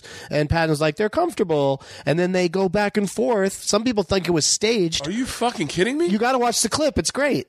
It's so good. Are you serious? Yeah. And then, uh, but then they joke around, and then Patton wins the joke off. Like Of Patton course. says hilarious things off Yeah. the cuff, and then James Woods sits back down, and then James Woods starts tweeting about how great and hilarious Patton is, even though politically they could not be further apart. Shut up. Yeah, it's great. I just watched Patton's special um, the other day. The most The latest one, Yeah, the latest which one. I, you know, I haven't watched that one Talking yet because, yeah, I don't know if I, I would be an emotional wreck during that one because I knew his wife. yeah. And uh, that whole thing sucked. Um, yeah, yeah. And that the internet could be mean to somebody whose wife just suddenly died is really uh, saddening. Yeah, I would like to say that I, I would like to say that in if LeeAnn passed, that I probably wouldn't be on Twitter, but I think that that's probably where I'd end up. Well, Patton's always been kind of an advocate for taking big breaks from Twitter because, and now especially with how things are, like he's, uh, you know, he's tw- tweeting about Trump, you know, pretty incessantly, and uh, which I, you know, I go back and forth on. You know, I, I like the idea of comedians kind of laying off of that a little bit just so that people can have somewhere to go to just have a laugh and not think about it. But then also, it just also seems very important. So I got I I, I Trump never gets mentioned on the High Court. By the way, you could come watch that, and Yeah. it's it's very it's just all about the the cases. it's funny I, I get um I get I, I I fluctuate back and forth with my feelings on um on comics talking so much about the about um Trump because for instance someone like Patton I I have no problem with seeing if he tweeted oh, from now on just about Trump I have no problem same with Judd same with like well, Patton and and to a certain extent Judd. I mean, Judd's really uh, into going after him, and so, like he, so it's not always Trump, jokes with Judd. yeah Sometimes it is, but Patton generally finds a way to make it funny each time. Well, he, You know, it's not just you know he wrote that article. I think for, I don't know, saying things for- are bad. for someone about after his wife passed about being a single father, and it was fucking. I was like, I was like, dude, it's like when uh, when you have a kid, and then someone tells you, like Rich Voss is a guy that oddly enough, right right before I had a kid, would talk to me about being a dad. And just in a moment, we're doing a college together, and we're going to the bathroom, and then he on the walk to the bathroom, in the bathroom, on the walk back, and in the green room, he gave me a conversation about being a dad, and it, and it was an interesting insight, an interesting angle for what I was about to experience. And then I read that article Patton wrote, and it moved me because I thought, oh, I can envision that change in my life. I can envision that that's something that's real. And I and it fucking flipped me out. And I, I think I tweeted about it. And then he wrote back. He was like, uh, "Hey, it was very sweet of you." So I said, I think I said something in it. Yeah. And then he was like, uh, I just went back and listened to that Doug Loves Movies we did together, and it was, and he goes, and I just, I can't tell you how, or uh, something nice. He said something Yeah. nice. Whatever he said, I don't know what it know, was. one of the first things he told me after after she died was that he listening to Doug Loves movies is one of the things he does to to to, to cheer up. yeah, And I was like, wow, that is like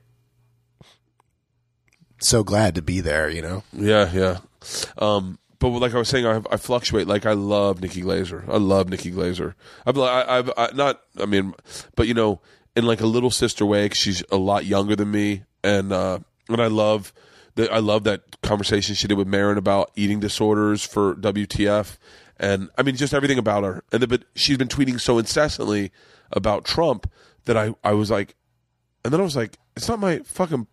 That she's allowed to do whatever the fuck she wants. I'm sure she gets exhausted going, Bert, enough about the goddamn machine. Like, I love you. You're a great comic. Talk about something else. Like, or, you know, enough about drinking Tito's on a plane or enough about your weight loss. Fucking, you're great, but fuck it. And I was like, but you're already saying a bunch of different things that you talk about Yeah. while saying you know that someone could get sick of it. You are talking about a bunch of different things, but I mean, I follow 420 people like as a gag. yeah. and also as a I don't get people that follow thousands of people. You might as well just open up the feed and just read anybody's.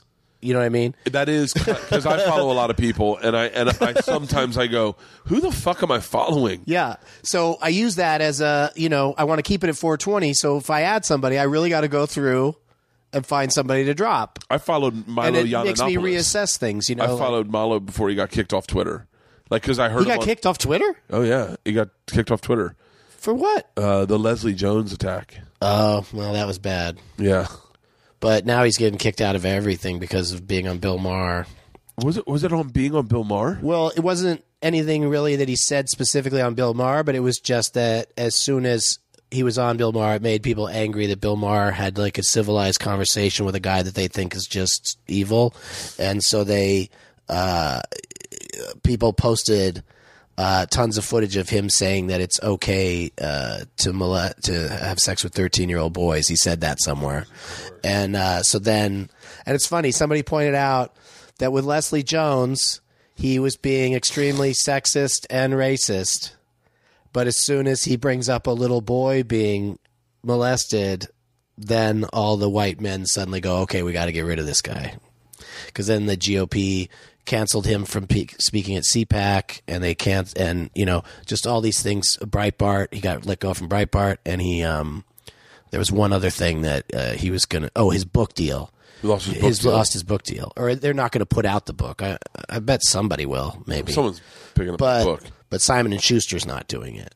But these are all Simon and Schuster but most of these are- was a bad person already. well, that's what I mean. Most of these decisions were made by white people who the the last straw for a white man is, child is molestation. doing something to a boy. because it's a boy. yeah, Doesn't matter if it's a girl as much. You know, that's an interesting insight. that's what people are saying. I don't know, Um, but uh, The sad, the sad part is I've listened to him a lot on Rogan, and he brings up points I totally fucking agree with. Probably forty five percent of the time, I'm like, "Fuck yeah, yeah." What is that fucking? How come we're ignoring that? And then some things, I'm just like, I'm like, "Mm." but then I've never take anyone like I like I never sit and go, "Oh, this is my guy." Like I found a guy, um, Sam Harris. You know who he is? yeah, Sam Harris, I heard him on Bill Maher. Oddly enough, I heard him on Bill Maher, and he's talking about liberals' views of Muslims and how their liberals are so have Islamophobia in front of uh, Sharia law. Like meaning you can't you can't criticize Sharia law because you're Islamophobic, but Sharia law is fucking asinine. I mean, in my opinion, it's asinine to stone women and kill gays. That's me. Yeah. all if that I'm stuff's liberal. terrible. Yeah, but Islam, but criticizing Sharia law makes you Islamophobic. So then you get people, you know, and, and I think in this conversation they were saying like Lena Dunham and Amy Schumer, and I'm like, and I'm like, hold on, they believe. I was like, there's no way Amy Schumer believes you can stone fucking women for adultery. Like that's no way. But then you get so confused, and then you're like, wait, and then you then you're like, wait, do I she do- doesn't. I mean, that's No, the, she doesn't. part of the big argument. Is just that uh, the uh, Muslims and Islam are being painted with such a, a wide brush. It really is being by some people, and it's just like, you know, as as a, a, a liberal or a progressive, you you just want equal rights for everybody. you I want everyone to be happy. That's my fucking that's problem. good that's a good way to go. the reason I got into comedy. It's like when someone doesn't like me, I'm like, oh, I, I fucked up. Like I remember I told a joke and this woman said it was racist. And it wasn't racist at all. She just misunderstood it, and she like was going to protest. She wanted to form a protest. No one got behind her because the joke's kind of funny, and so everyone's like, I was like, ah, I get it. And but I remember, I remember being like, can I get her number to call her to let her know that I'm not a bad person? Like, and I remember Doc was at the Funny Bone, and he was like, why do you give a fuck? And I was like, that's what's wrong with me that's the problem. that's what's wrong with me is I fucking really give a fuck. Yeah, I mean, uh, that's one thing I admire about Joe Rogan is it just feels like anyone could say anything to him and he would just write it off as I don't care about that person. Uh, their He opinion really- doesn't matter. He really does not give a fuck. Yeah. like to the point where, like, yeah, like that's it's like yeah, that's- uh, uh. Yeah, fuck that guy. Fuck them. Ro- uh, I fucking don't- Joey I Diaz don't is like need them. that. Joey Diaz can like, Yeah. fuck right someone off hard and quick as fuck. He gets so he takes so many bong rips when he's the bailiff. oh, you serious? And his bailiff costume's like kind of falling off, you know, because it's great. It's he's so good, and it's I love the whole thing. But I had some, I had a couple things I wanted to talk to you about also. oh yeah, definitely. Well, I got into the thing about the the uh, the raffle. the raffle. So where where where are you at with that? What do you think's going to happen next? I don't Where's, know. Where you go this weekend? I'm in uh, San Antonio. San Antonio, then LOL. LOL Comedy Club. Have you been there? Yeah, it's the people that come out to the shows are nice. The people that run the club are nice, but they put it in a fucking bar, and the ceiling is like really high. Are you serious? Yeah, and it's just like why why make it like that? The comedy clubs need low ceilings. Felipe Esparza is there this weekend too, and like an idiot, I like not an idiot, but like I like Felipe, so I He's at the other club in town. yeah he's in the Improv, And so I just was like, "Hey guys, we're both doing shows. I think they're owned by the same people." Mm-hmm, so I was mm-hmm. like, "We're both doing shows. I don't give a fuck." Like Right. oh, Felipe's there too. Yeah. Just giving you a heads up. If you want to come see me, go see him also. And if you just want to go see him because you've seen me, you haven't seen me at all if I'm, you're in live in San Antonio. But I go go go see Felipe also. also. But I, and then I was like, "What? If, what am I?" What, what, what- like what part? What is wrong with me that I just that I'm spending time on my podcast promoting Felipe? you know, He's a good dude. he's a great guy. He's a great fucking guy. but I'm like, I'm like, I'm so fucking. But yeah, um, I'm gonna let. I'm gonna see if the wait staff asks for it. If the audience kind Right, because you might play some clubs where it just really hasn't gotten to them somehow. Yeah. Because why is the wait staff going to be scouring YouTube for clips of comedians doing things or whatever? I'd, yeah, I'd imagine if the wait staff knows about it, then I'll It'll come up. it'll come up, and they're like, "Are you gonna do the raffle?" And at that point, I go, "Well, of. Might even be audience members ask for it too. That was the, that was in Seattle. The audience was like raffle, raffle, and I was like, okay, I'll do the oh. raffle. Yeah. So I don't Oh, know. here's a fun idea. What? If you're tired of telling the machine story, Yeah. what do you guys want? The machine story or a raffle? you know? And then they get to pick and then you do it. Yeah. My big thing now is I'm like, I my two. This is what I I, I definitely want to talk to you about. Not to change subjects, but I want to change. Oh, we talked about that. Change the calling sick to work shows more into live events, but and then and then and but and the raffle I think could fit into that. Like do things like that that are fun and No, that is a good idea. That that that that, that just because the call and sick to work thing. Are you trying to get to a point where like anytime you go to a club for a weekend, you do that on you do that show on Friday? Hmm. no. Why? I, I yes okay because right now it's cannibalizing the weekend. Right, but what kind of deal do you have? Or should we talk about this off mic? No, we can talk about it on mic. Like, are you getting a door deal or Yeah, are you door getting deal. a, a flat rate for the Percentage weekend? probably just below, probably below what you get for Doug Loves Movies, but good enough. I mean, and but but at the end of the weekend, if there's X number of empty seats, that represents uh, money out of your pocket because if they'd have been full, you would have made more money. yes, So, but but the the those people that come to the call and stick for work show probably would have come to another show at the weekend. So you're not really they're just still just coming to one show. yes, So the physical bodies you're getting probably doesn't get affected by it that much. It just feels like it does because there's empty seats in at night when you're maybe used to it being more full all the time because they went some of them went to the call and sick for work show. no, the opposite. I think that what happens is the night shows all, um, all sell well, and then uh, it's. I mean, I've only done it once with the weekend, and it was in Philly, and in my opinion, it was light, and it just it was like 140 people, and I was like, uh. Like to get drunk in the morning for 140 people, That's true, but but weren't those 140 people pretty into it? they were definitely into it. But and you could make could the call in sick thing could that just be its own podcast where you record that and put it out? so right now we're in negotiation with uh, to do the do a live and, and, Dan, and Daniel Kellison um, and I talked about this about somewhat doing uh, the Call and Sick to Work show um, live. He wanted to do it at Jash, and I and I was like, I want to do a live. I want to do it. Well, it'd be road. fun to be live on the internet because then people could be watching it at work. That's what You know, I- I- I- it's sort of playing along with the idea of it when they're not in the town where you're doing it. That's what I said. When we've been pitching this call and sick to work, sick to work show as different entities, different ideas to different networks and different people. And Daniel was one of the ones that said, you know, I got this idea of calling sick to work, and he was like, I think it should be like getting Doug with high. And you come and do. I mean, maybe I shouldn't talk about this, but I, I think. but he's like, but you do it at like there's a hotel right by Jash, and he's like, we'll get the hotel and we'll fucking set up. Uh, it'll be really cool, and you can just get d- drunk with a couple celebrities in the morning, like do it at eight a.m. And I was like, But he's talking about not doing it with an audience. not doing it with an audience. And I was like, I was like, the thing that is really cool about the Call Sick to Work show is that is that dis, aside from the one that I did in um in Philly where it was like 140, they've all sold out and and like some of them in record time. Like the one in DC that's coming up, it sold out in one minute.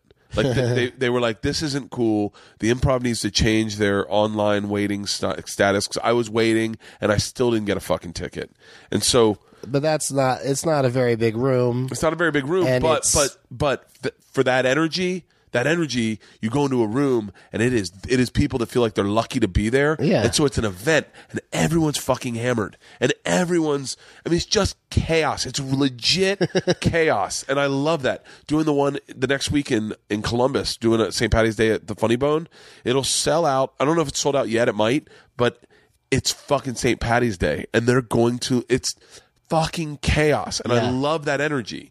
My problem is I do that. I do that one show and then there's like 400 people I'm guessing in Columbus that when I go back I'm doing the same material because it's I know I don't write prolifically where I'm when I'm going to Columbus in October I'm going to have that much I'm going to still work on that hour.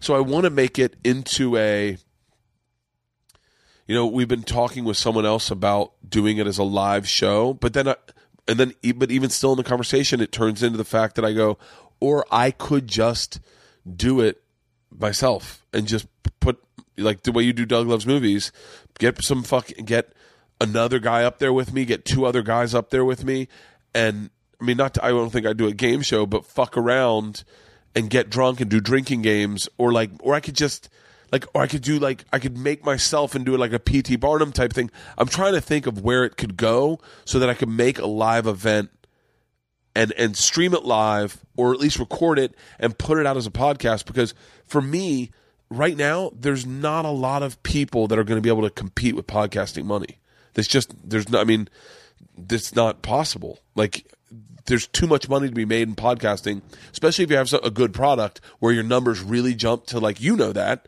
like there's no like like Clear Channel couldn't get get you to do, do Doug Loves movies. They could not pay you enough. They could not afford you.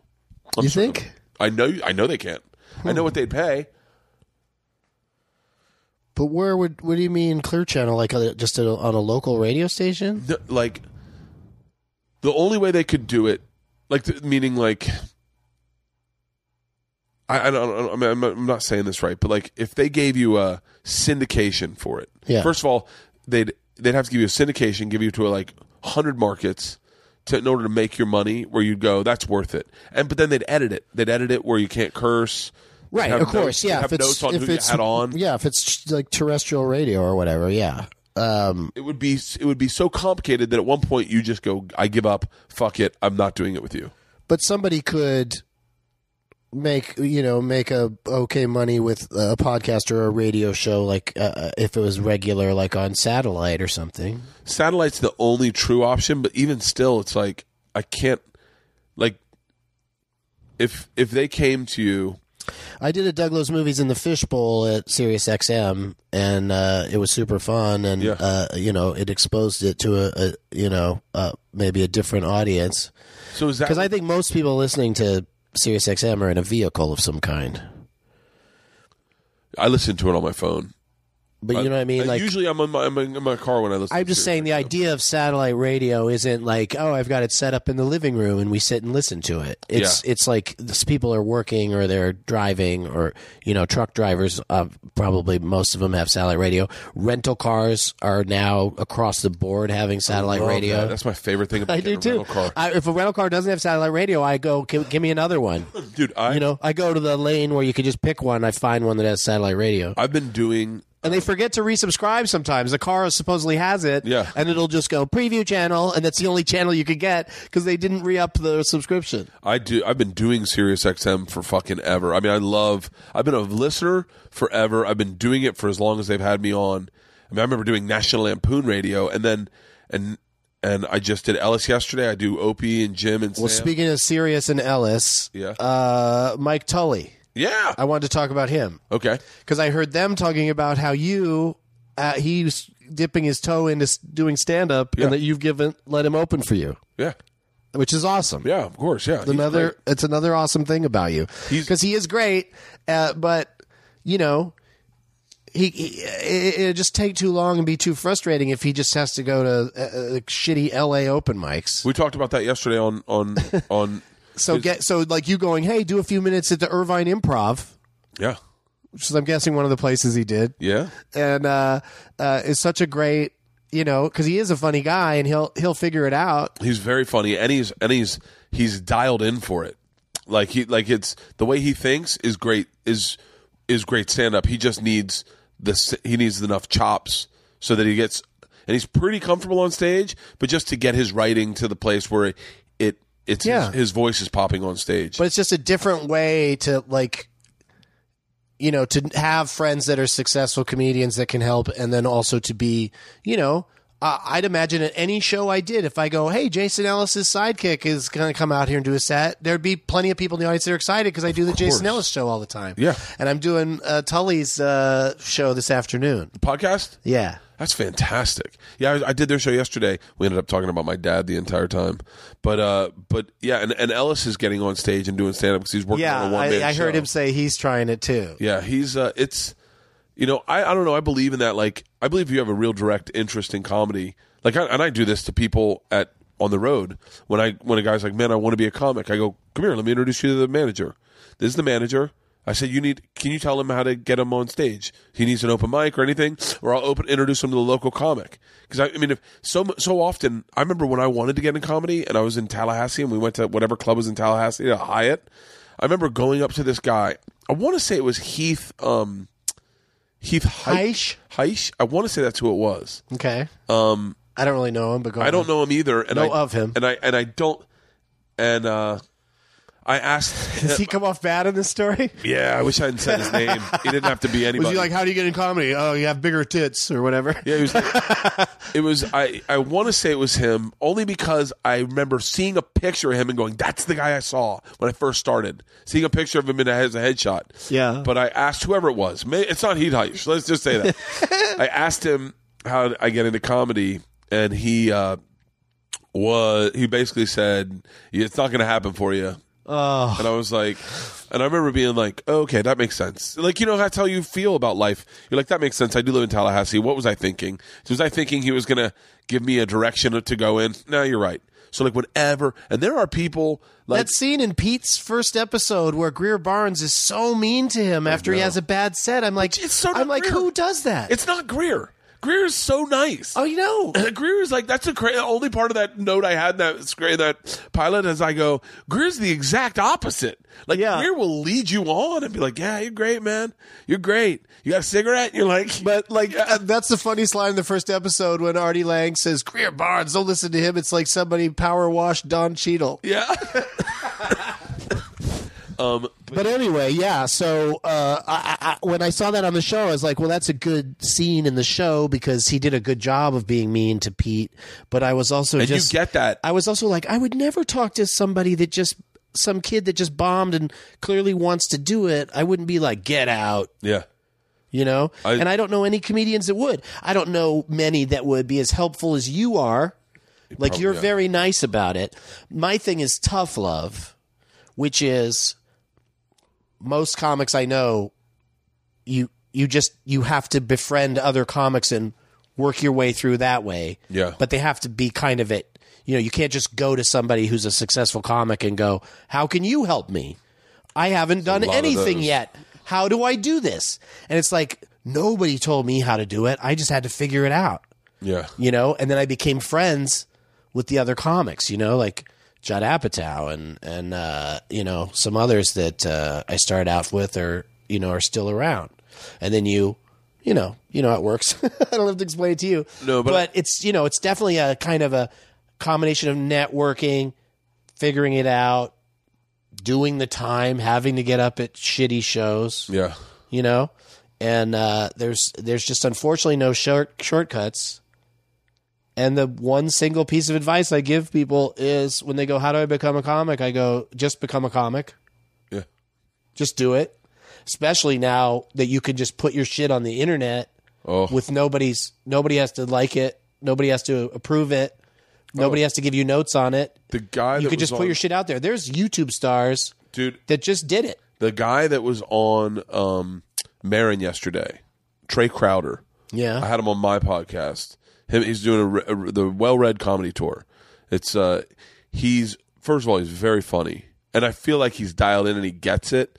Like a lot of people don't get it really. I think he gets it. Been doing comedy six and a half years. He's on Maron yesterday. Like there are comics that have been doing it thirty years that never been on Maron. Like you know, He gets around to a lot of them. he, he does get around to a lot of He them. has to have one or two guests every week. And so he uh he's been doing comedy six years. He puts out a video, it goes viral, and now he's doing a tour. He's got a deal at Warner Brothers. He's got a book deal. A book came out, and and the point is, he just did it. He just started doing it. He was like, "I'm doing open mics. I'm going to fucking put out a video." It's a self-starter profession. You're you're always going to be up there alone until Yeah. you figure out, like I did, that I could do a podcast and have people that are as I'm so jealous. funnier than me on at the same time. I was at the Wilbur and I was backstage, and I just thought to myself, I thought this is a little sad of a thought to be doing a show at a Wilbur, but I was like, I was like walking backstage. I go, it's just been me this whole time. I was like, I'm the only constant in this fucking this dialogue that's happened about this life. I go, it's just me. I'm oh, once again, I'm here at the Wilbur. It's sold out, and I got no one to celebrate because it's just me. It's just Wait, you don't have an opening act? I don't know him. What? Who hired the opening act? Uh, someone. like I just You should get more. another- You should get more involved. This is that's another. Why aren't you bringing a buddy these That's, days? the, that's one of the things that's wrong with me. I, I Especially a buddy who get a second microphone and have a second voice making jokes during the raffle thing to make it more entertaining for the audience, so they're not just sitting there sitting there waiting through this process. You It know? wouldn't be a bad idea. I'm going with a girl. I'm going with a girl this weekend. Taylor Tomlinson. She's so funny. Yeah. Yeah, but That's she's good. she does. She, I'm going to try to do a pot. She never. I talked to you about her. I talked to you about her. She's never smoked pot or drank. Oh, and she yeah. wants to try both. Yeah. I, Um, I'm not a fan of people that. I mean, I I'm don't, going to get her drunk for the first time this weekend. Okay, I'm gonna but, see if yeah, she likes it. I, I don't think she should come get high for the first time on my show. Yeah, I think that's a bad idea. with Todd Glass. but I used to believe that you don't bring an opening act because you want to help out the local comedy scene and give. Also, find a local that you like. When I know, but I mean, every city I go to is like a brand new opening act. But then I got to a place where I was just like, oh, I ran into a couple real shit ones, and I was like, I forgot about this. Like, I forgot how bad it can be.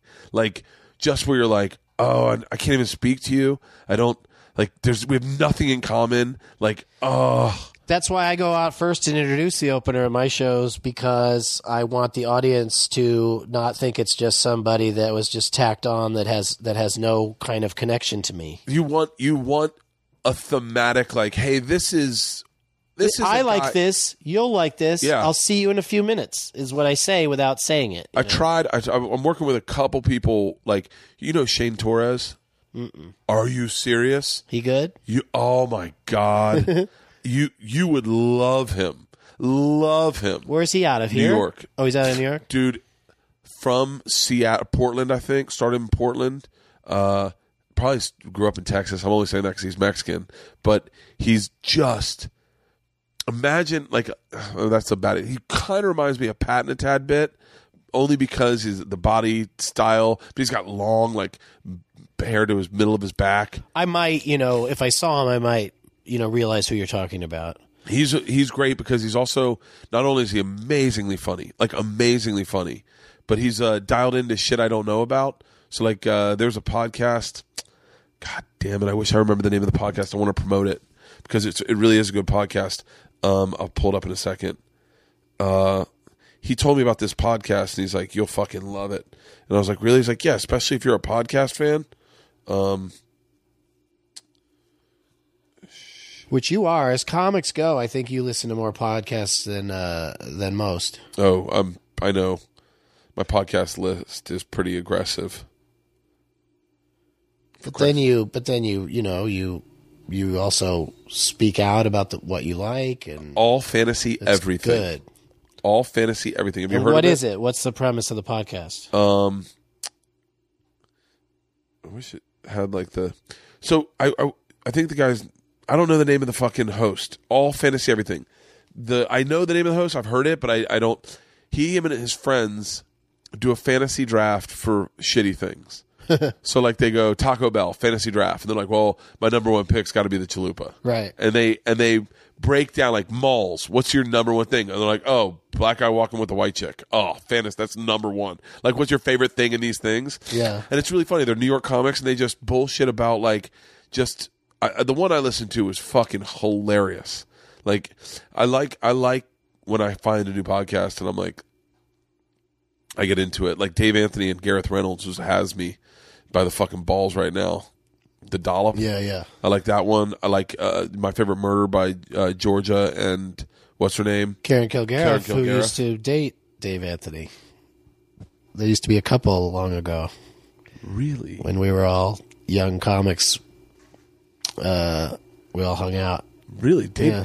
Shut the fuck up! I did a live one with Dave and uh, Yeah. and Gareth, and it was He's a funny fucker. I mean, I'm sure his Twitter feed is a lot of Trump these days. Oh, he's at one point I, t- I tweeted something about Milo and Dave direct messaged me privately and was like, "Listen, I, as a friend, I can't let you say stuff like this." and I was like, "Really?" And he was like, "He was like, listen, you got to know this, you got to know this, you got to know this. These are some facts you need to know." And I was like, "Okay, cool." That's good. And I was like, "Thank you." And he was like, "Of course, of course. I'll talk to you later." but yeah, and then Steve Rannazzisi. I came up with Steve Rannazzisi's on this podcast. Hear me this book, where a person reads a book and then goes to him who doesn't read and tells him about the book. Oh, that's fun. Yeah, that's a good one. Um, I got getting Doug with high. I got Doug loves movies. I got Doug loves minis. I got Hey, we got to put one of your dreams on there again. That was uh, like a staple of Doug Loves Minis for a while. oh yeah, And just stopped for some reason. I, yeah, but I go through phases where I have really, really fucking hardcore dreams, and then it stops for a little while. but I was not fucking around. I honestly would just post them. I would never listen. You could have said anything you wanted. Because that, to me, is part of the joke. Is just that, like, I I'm not interested in people's dreams. Yeah. and so it's just funny to go. But here's Bert calling me with another dream. I'll do that. I'll do that again.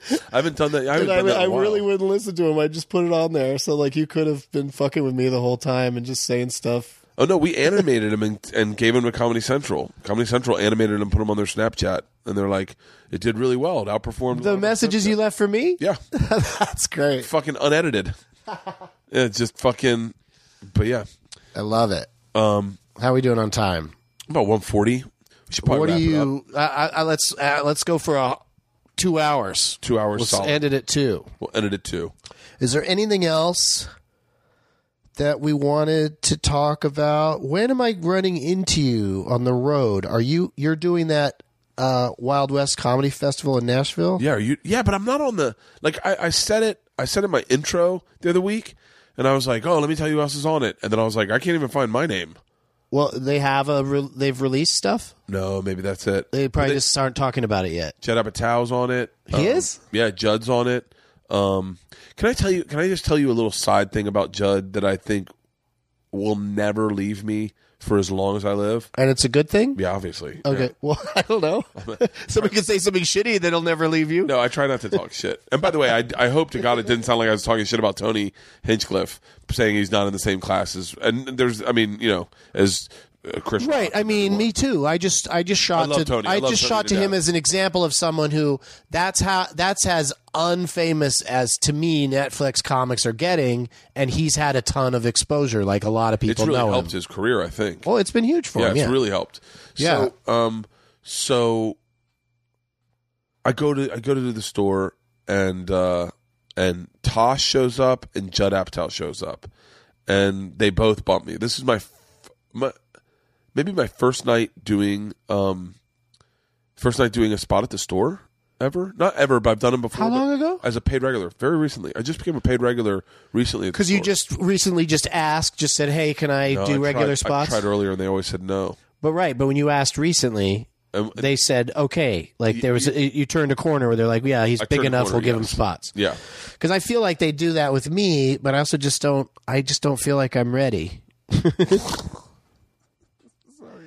I don't think I'm ready to go stand around to wait to do ten minutes, and and Oh, it's no, a um, real, you know, I mean, how long are the spots? Fifteen? 15. Yeah.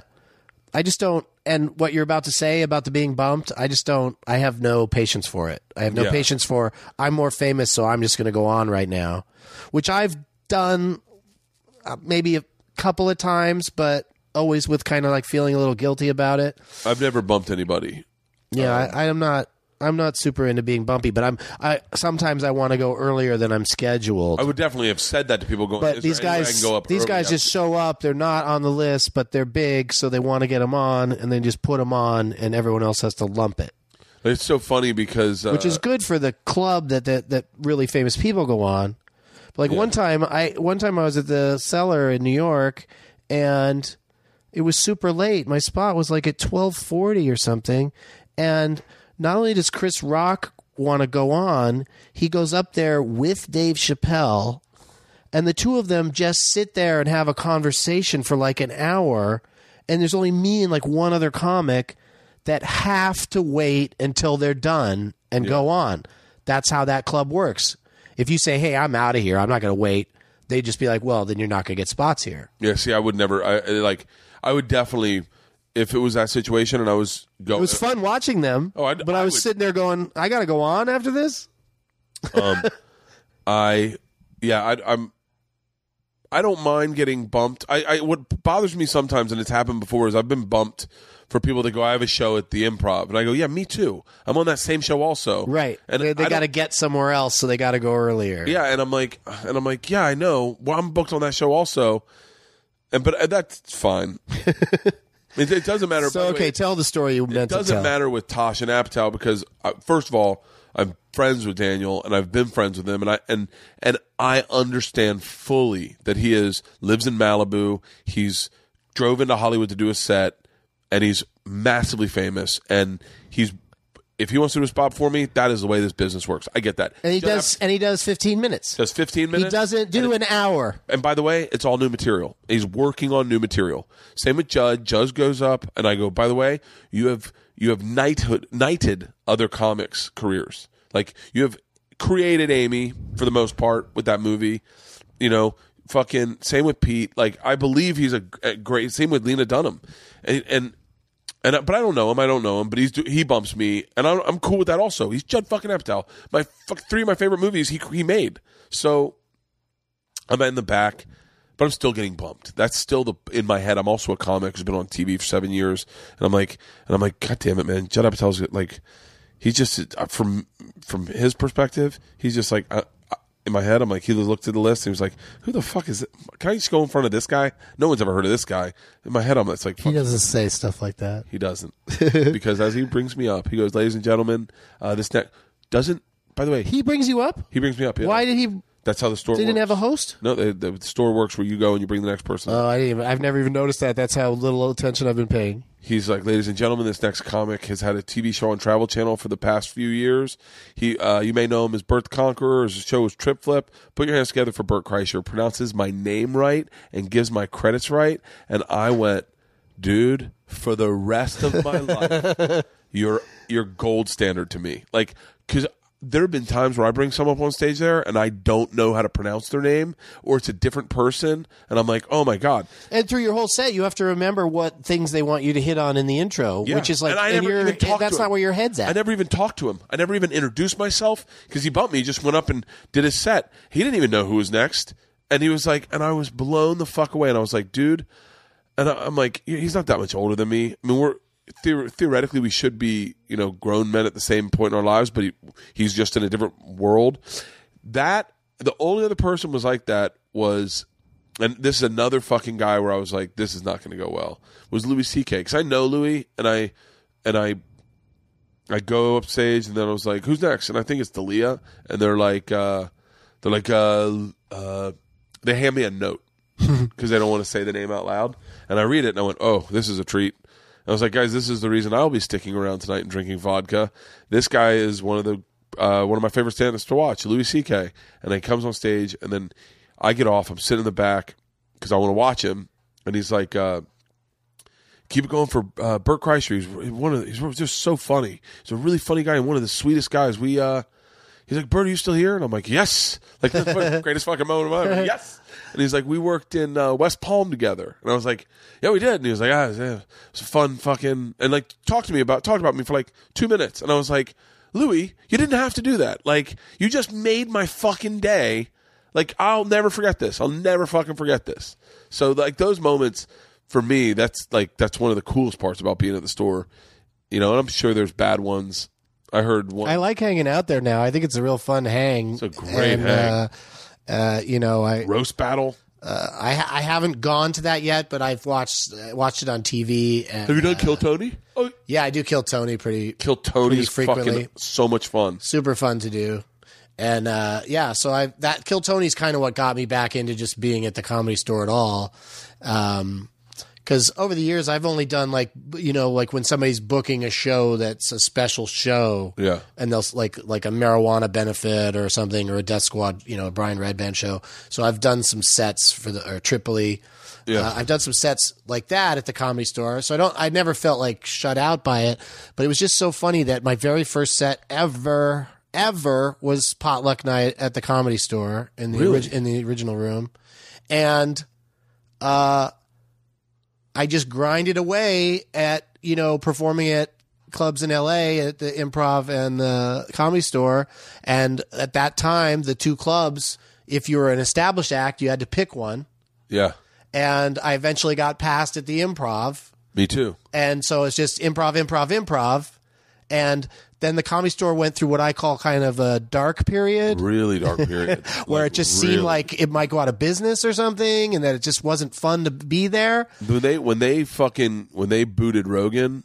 That's when they were like, that was the biggest mistake they could have ever made. So he was he was told don't come back here for a while, and then they changed their mind because he's there all the time always, now, right? I'm always skeptical telling any story about Rogan because I don't listen really good. So like, so like I hate to s- put out information that's false. Right. But I will tell you how it came trickled down to me that day that, and, and this is just me and Segura. I don't even know if Segura knew Rogan at the time. But Carlos Mencia tape comes out and fucking Segura calls me. He's like, "Have you seen this shit?" And I was like, "No." Go to it immediately. And then he's like, "Have you heard about the fallout?" And they're like, no. And they're like, they banned Rogan from the comedy store. Mitzi, Carlos said, I won't perform at the comedy store if you have Joe Rogan there. And they valued Carlos over Joe. They very, valued I mean, Joe Carlos. was already pretty huge at that point. they valued Carlos over Joe because for a number of reasons. First of all, Joe's always been a fucking outlier. He's always been an independent pirate. He's got his own fucking pirate ship that he sails the direction he wants to sail it, and he doesn't give a fuck what anyone says. And I think that was the way at the store that he was. He was like, he was like, I love this place. This is my family, but you're not gonna tell me what to do. Like, I mean, I'm I'm a grown man. I'm a fucking, you know, I'm I do my own thing Yeah. And Carlos was a guy that was passed through the ranks of Mitzi. Like Mitzi gave his, him his name, Carlos Mencia.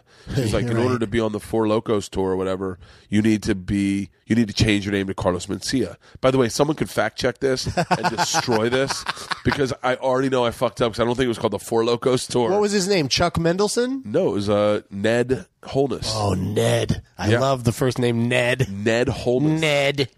And so Carlos was Mindy um, was Mitzi's fucking person, and and he would get spots. He would bump people. He would go long, and never any repercussions. And Joe, and this is also coming from. I did a podcast with uh with fucking fuck. I did a podcast with uh, Eleanor Kerrigan Yeah. and Eleanor told me a lot of this info, and like Rogan was just like was open about him being a thief. Like he walked by him one time. Once again, probably not true, but uh, this is what Eleanor told me. But I probably misheard it and mistelling it. But he walked by uh, Carlos one time and he had a notebook with him, and Rogan goes, "What the fuck are you doing with that?"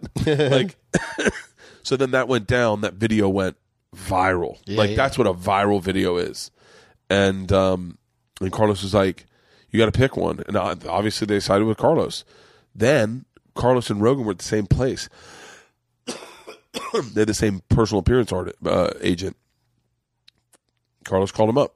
You got to pick one, and they're like, "All right, we're going with you." So Rogan, in effect, Oh. within a week, loses his home club and his agent and his fucking and and at the time, um, I think I am getting like early stages of dementia because these names these are names of people are I'm friends with. um, who owns Miami and Fort Lauderdale and and uh, Batchoff? yeah, Joel. Joel Batchoff had moved out to L.A. to learn the comedy club business better. Once again, probably not not a real fact, but he moved out to L.A. and he started working at Levity and and learning the business because he wanted to open more clubs and he wanted to be wanted to figure it out. I, I'm guessing, I don't know, But Joel was like, "Fuck that!" The second that happened, the Improv puts out an offer to Rogan, like, "We we would love to, for you to be our home club. We would love to have you come to the Improv." So Rogan, and I don't know how much at the time he was doing spots all around town, but I think wrote that at that time Rogan's like, "Well, I'm not going to stop doing comedy." So he started doing the Ice House at the Improv at Ha Ha, like all over. Yeah, yeah, and the and then the crowds just got kept getting better and better, and Comedy Store was definitely missing out on something. And- and then Mitzi pretty much stepped out and doesn't really have anything to do with the Comedy Store anymore. yeah, and so, And so that's how he sort of gradually got back in. Mitzi, no, well, no. So Mitzi was he got back in once again, probably not accurate because Ari shot his hour special at the comedy store. I want to say it was like right around New Year's or something, or uh, once one of the th- reasons, and then another reason was, and I've heard this on a podcast, but I don't know who said it, but it was like I think it was New Year's Eve, and Joe stopped by the comedy store to have a drink. But also, Ari shooting a special. I know I don't know if it's coincided, but I remember at least once or more uh, Joe being the headliner on uh, New Year's Eve at the Improv. Yeah. Oh like yeah. the like very advertised, expensive ticket. Yeah. Joe Rogan's the man. Uh, and and you know, and I didn't think much of it because by that point you could play the improv and the store both and Yeah. get away with it. But then the real, the real fucking, I think end end all was that I think Joe Joe was already back in the store at the time, but Tommy got fired, and Tommy was the cancer of the store. I think he was the he was the guy that really Oh, he was was- born in Jul- the month of July. yeah, he, yeah, he was. Yeah, he's that cancer. he was Mitzi's right hand man, but he he was also stealing money and he was wielding his power in a really unhealthy, unfair way to people that didn't deserve it. And yeah, think I don't also- really have much experience with that person. I did, and I and I'll tell you this much. I'll, this is how outrageous this guy was. I asked, I wanted to work at the store, and I auditioned, and uh, and I did not pass. And I said once again, I, I reached out again. I'm still, I still would like to work at the store. And he's, I, and he was like, I can get you a job parking cars. And I had a TV show, and I was like, I'm not parking car. I have a TV show. I'm a national headliner. I do 33 weeks a year, and I have a TV show. I'm not parking cars. He's like, then you're not ever working at the store. wow. And I was like, okay. And then I wrote it off. I go, that that place is dead to me. I need that to be a, a something that is is an end. Yeah. I'll never work there, and I get it. And it was one of these. And I've talked about this. Any one of my fans that comes up to me, they always go. One of the cool things I always say is go, "Hey, congrats on the store, man!" Like they know that it was something because it was like a, it was my big whale, Yeah. my big white whale. And then, and then when Tommy left, Adam came in. Adam is like the fucking man. Like you probably know Adam because he was he was a co-host on all of Norm's podcasts. Norm Macdonald. He's in Norm's book. yeah, I mean, I He probably worked at he worked I've at probably Tempe. seen him around and stuff. Yeah, He worked at Tempe. Probably kind of familiar with him, and he may have even reached out to me at some point. You like, definitely hey, know if you ever want to do spots, you can come by. Like it feels like they'd give me spots. What do they pay for him now? I don't fucking know. What do you mean you don't know? I'm a know? business manager. I haven't fucking Wait, so they just send the check to your business manager, sure. Yeah, and you never are curious about. it's not going to be much. Thirty five. What was it? At the Well, who knows seven what bucks. it is? Seven, I mean, I'm serious. it was seven bucks. really at the cheap. Improv. Yeah, you could get the sets get pretty cheap. I remember. in- I in remember town. Rita coming up to me at the improv one time. She's like, "I need you to fill out a W nine or whatever," and I was like, "Rita, I'm not." But if you headline a show there now, like on the weekend, that you get, you know, you get like a door deal. yeah, you get a door so deal you at can the get improv. decent money. Yeah, and I love the improv. I I, I, I, haven't worked there in a little while, but I, I love. I've always loved the improv. And I like just the main room in the store on a weekend, uh, they give you more for a set, like maybe a hundred bucks or yeah, something. I, I haven't worked. I haven't worked the weekend at the store in ever. because you're always gone. So I'm always gone. not because they won't have So you. I'm always doing Jeremiah's show upstairs, um, Ari's storytelling show upstairs. Where's Ari? We don't know. What's the deal? He's gone. He just told people he was going, or just went. Just disappeared. He told Rogan. He told me and Tom. That, that he used the expression, "I'm going off the grid." I'm off the grid. No computers. How long's it been? Um, I'll tell you exact date he left. He's in that movie Keeping Up with the Joneses. I watched it on a plane. What's keeping up with the Joneses? Zach Galifianakis and Jon Hamm. Ari's in that? Yeah. Are you serious? Yeah, he plays a guy that uh, uh, Zach is a HR guy, and Ari's a guy that doesn't get along with one of the other employees, and Zach has him do trust exercises together, Really? and then they fight, they wrestle. Um, Ari's an interesting talent. And He sure is. He's all over the map. Like he, like he he acts, he hosts, he, he like he just he's kind of like an interesting. It's an he's an and he interesting artist eases into all of it. Like he doesn't seem driven to get any of these things; they just sort of happen. But are people worried, or just like He left. he's not doing stand up anywhere? Uh, I got a very heartfelt ar- email from Ari on January fifth, and that's the day he's leaving, and it ends with, um, can you can you please tell Duncan to keep my keys when he leaves, just in case something happens to me, or in case I get there where he's when he's gone. Can you please ask him to empty the mailbox before he leaves, so no it doesn't overflow too badly. And by the world, by the way, you can both change the lyrics to that song. Honestly, singing "Girls, They Love Me" because I'm the overweight lover, heavy T or heavy B. But yeah, that was his January fifth. He left. And so you think he just went to like a foreign country and he's just think he's living in- inexpensively somewhere? I think he's in Micronesia. And like he had saved up for this? Yeah, he'd saved up, and that's part of the reason he. I mean, people go, "Why did he welch on the bet?" He didn't welch on the bet. In this email, he explains, "I had saved up so that I could disappear for six months and not worry about money and just live off this money." And he's like, "And I can't, I can't afford to take fifteen grand of that out of here and send you guys to Paris." But he's like, "I will totally send you guys to Paris. I will totally pay for this fucking thing when I get back, but I can't do it right now." And so that's the that's the theoretically what's going to happen is he's going to reappear around June. Like he said 6 months. Well, we're uh, we're doing. I mean, he asked me to do. Uh, this is not happening again, and I think that's shooting in May. Oh, so he'll be back May, earlier. May or June. May or June. And he, so but how off the grid could he be if he's he's got to be in touch with the people to decide when they're going to make more episodes? nope.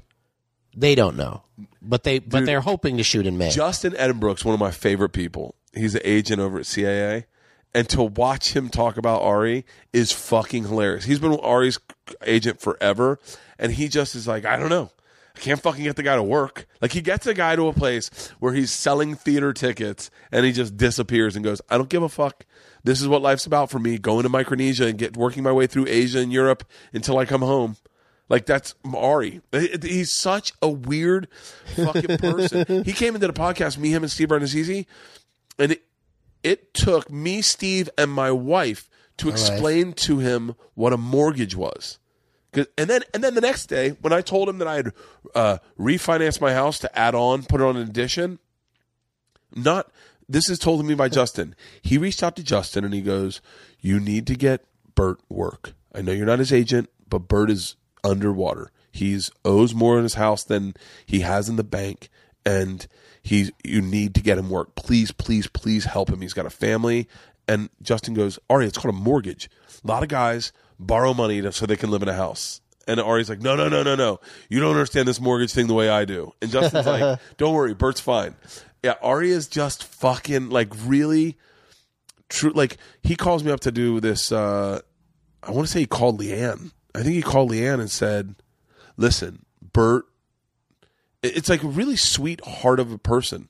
He goes, Bert is doing too much television. By the way, there were like four people that pulled me aside during this period. And they were like, Bert's doing too much television. He's not doing enough stand up. He's not hanging out with his friends. He, he needs to come to Calgary with me. And so LeeAnn's like, what, what for? And he's like, I'm doing Stampede. We're going to do a show. It'll all be free. We'll pay for it. It'll all pay for itself. And Bert will walk away with some money. And LeeAnn's like, that does sound like a good idea. He's like, a guy's weekend. So LeeAnn says to me, I think you should go to Calgary. And I'm like, are you serious? And then Ari fucking, we go to Calgary and we have a fucking blast. We fucking partied so hard. And then he threw, he got way too drunk. He is not someone that should be drinking ever. Got way too drunk, threw up all over the place. We lost his body. We couldn't find him for like 24 hours. And then he just shows up, walks in. He's like, can't believe you guys are worried about me. We're like, you disappeared. Yeah, Ari's a fucking fascinating guy. have you ever done getting uh, this? Get uh, this is not happening. I did, and I totally regretted it Why? because oh, this is good to get this on the record. Because I just every time I see you know the uh, picture of me on that show, I'm always like ugh, because you know Ari. He's like, "Hey, you want to do my storytelling show next week?" And I'm like, "I don't really have any great stories ready to go." And he's like, "Just get up there and talk about any. Just tell a story. It's no big deal. It's just Yeah. it's loose. Don't worry about it." And then I go, and the two guys that go on before me have the tightest, most hilariously worked out Yes. the machine style stories. and then I get up there and go, I was on a cruise ship once and I passed out naked. It's so dumb. Yeah. It so doesn't fit. I, I don't have punchlines. And I was just like, but he was just, he just made it seem like it's such a casual thing. He did that And then I get there and you, you have to pose for the opening title sequence. And I'm like, this is a real show that's really going to, and I got nothing. That's- TJ Miller went on before me, told his whole brain tumor story. It's a great story. Yeah, it is. It's a great fucking story. No shit like that's ever happened to me. Yeah, it's so funny. Ari, Ari said to to me, we, we did. I did one the very first first round he did that he was the pilot episode that he shot to send sell to Comedy Central. It's me, Jim Jeffries, Bill Burr, and Eddie Izzard. And so um, Ari goes, "Can you go first? And he goes, "Will you?" He's like, he tells everyone, it doesn't need to be a story, doesn't need a story. And then he he gets there and he goes, Will you just tell the Tracy Morgan story? By the way, this is the impetus of me and Jay Mohr never speaking again. Right, right. This one day is, and uh, he goes, Can you just tell the Tracy Morgan story? And I go, uh, yeah, I can tell it. And he's like, cool. So I go up, I tell it. It, I mean, I, I don't, I'd never told it on stage ever. So I didn't know how hard it would kill and it destroys. And I go back and it's Jim, Eddie, and Bill Burr. And Eddie and all three of them are like, dude, we're, he said we could fuck around up here. Like, this is, these are real stories. Like, I didn't know that I had to have a story. And I go, yeah, it's an old story. He goes, Jim Jeffries like, old story, my ass. That's the best story I've ever heard in my life. He goes, fuck you. So Jim Jeffries goes in. He goes next. He tells a story that is murderous about having a threesome with two girls with a fat girl, and they're all doing coke, and it's so great. Eddie Izzard is like, I'm fucked. Eddie Izzard tells a story about riding a bike in Amsterdam and it tanks, and then Bill Burr, to his credit, just made up a fuck like told a story on the fly, and it was so destructive.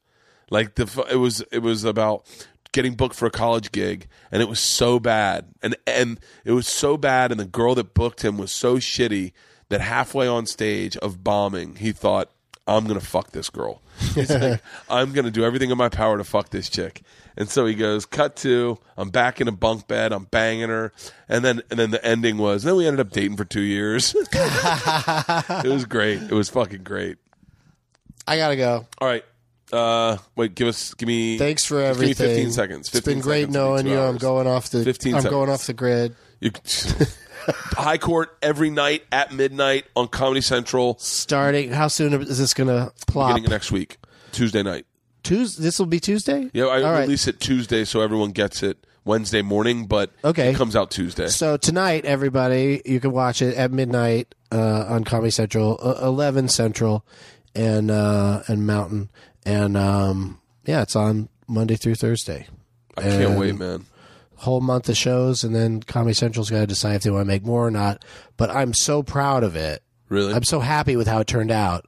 That if for some reason it, it we don't make more, it was uh, you know it's great to be able to get to do it yeah. do it easily. Like at at Comedy Central, the pitch and the process was very easy. We didn't even do a pilot; they just, you know, greenlit the series. I fucking love Comedy Central. I really do. I, I, feel like they're in I, they're in such a great place of making television right now. Everything they're putting out, I fucking love. Well, that's good. And um, you know, DougLovesMovies.com. And I mentioned that Wild West Comedy Fest because I'm hoping that uh, the timing will work out that we're there at the same time and you can I'm there be the a whole guest on. Doug Loves Movies. Wait, when are you there? Are you there? I'm there Thursday, Friday, Saturday, Sunday. I, I think that's me too. And then Okay. so like Doug Loves Movies would be like Saturday afternoon. So that unless you you know have some sort of touristy thing you want to do that day, uh, yeah, you can come come be a guest and uh, we can have some more fun. Todd Glass, I used the Bert Kreischer approach to a guest on Todd Glass uh, last Saturday at Good Nights in Raleigh Yeah. where like the games are easy either you don't really need to know anything you just have to speak the fastest Yeah. you know that kind of thing Oh, that makes it so much fun. and then uh, for the game at the end uh, the you know each of the guests on stage got one person out of the audience to come help them like oh, we which did is with you so much fucking fun. yeah and so uh, uh, todd glass uh, was hilarious he didn't have to sit and worry about oh i don't know trivia Yeah. he just got to be todd glass and people were writing to me on twitter saying it's one of the funniest episodes we've ever done Are you serious? Yeah. I'm listening to that Where normally uh, listeners would be irritated if a guest doesn't know anything about movies. Yeah. You know, or, you know, uh, kind of implodes over that. Seriously. Every time I say seriously, Siri comes up. Oh, really? Yeah. I thought you were just saying it just because you, you just noticed that in yourself and wanted to change. No, you. Seriously, XM. This is the best. This is my new way of uh, ending a podcast. I'll, I'll show you. In a Okay. Um. Yeah. Well, I'm going to listen to that one. That one's you just released. Yeah, it was just, uh, it was from last weekend. Well, everyone listen to the High Court. Uh, watch High Court. Listen to Doug Loves Movies. Listen and watch Doug Getting Doug with High. Hopefully, we can. I'll walk. I'll run it by my wife and see if she can greet Okay, light my wife. girls. My wife. Um, but I appreciate you being here, Doug. Thank you very much. Thank you. Hey Siri. It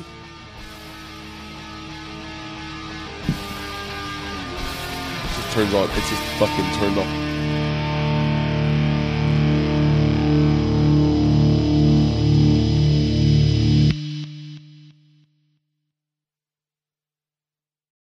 This episode was brought to you by The Machine.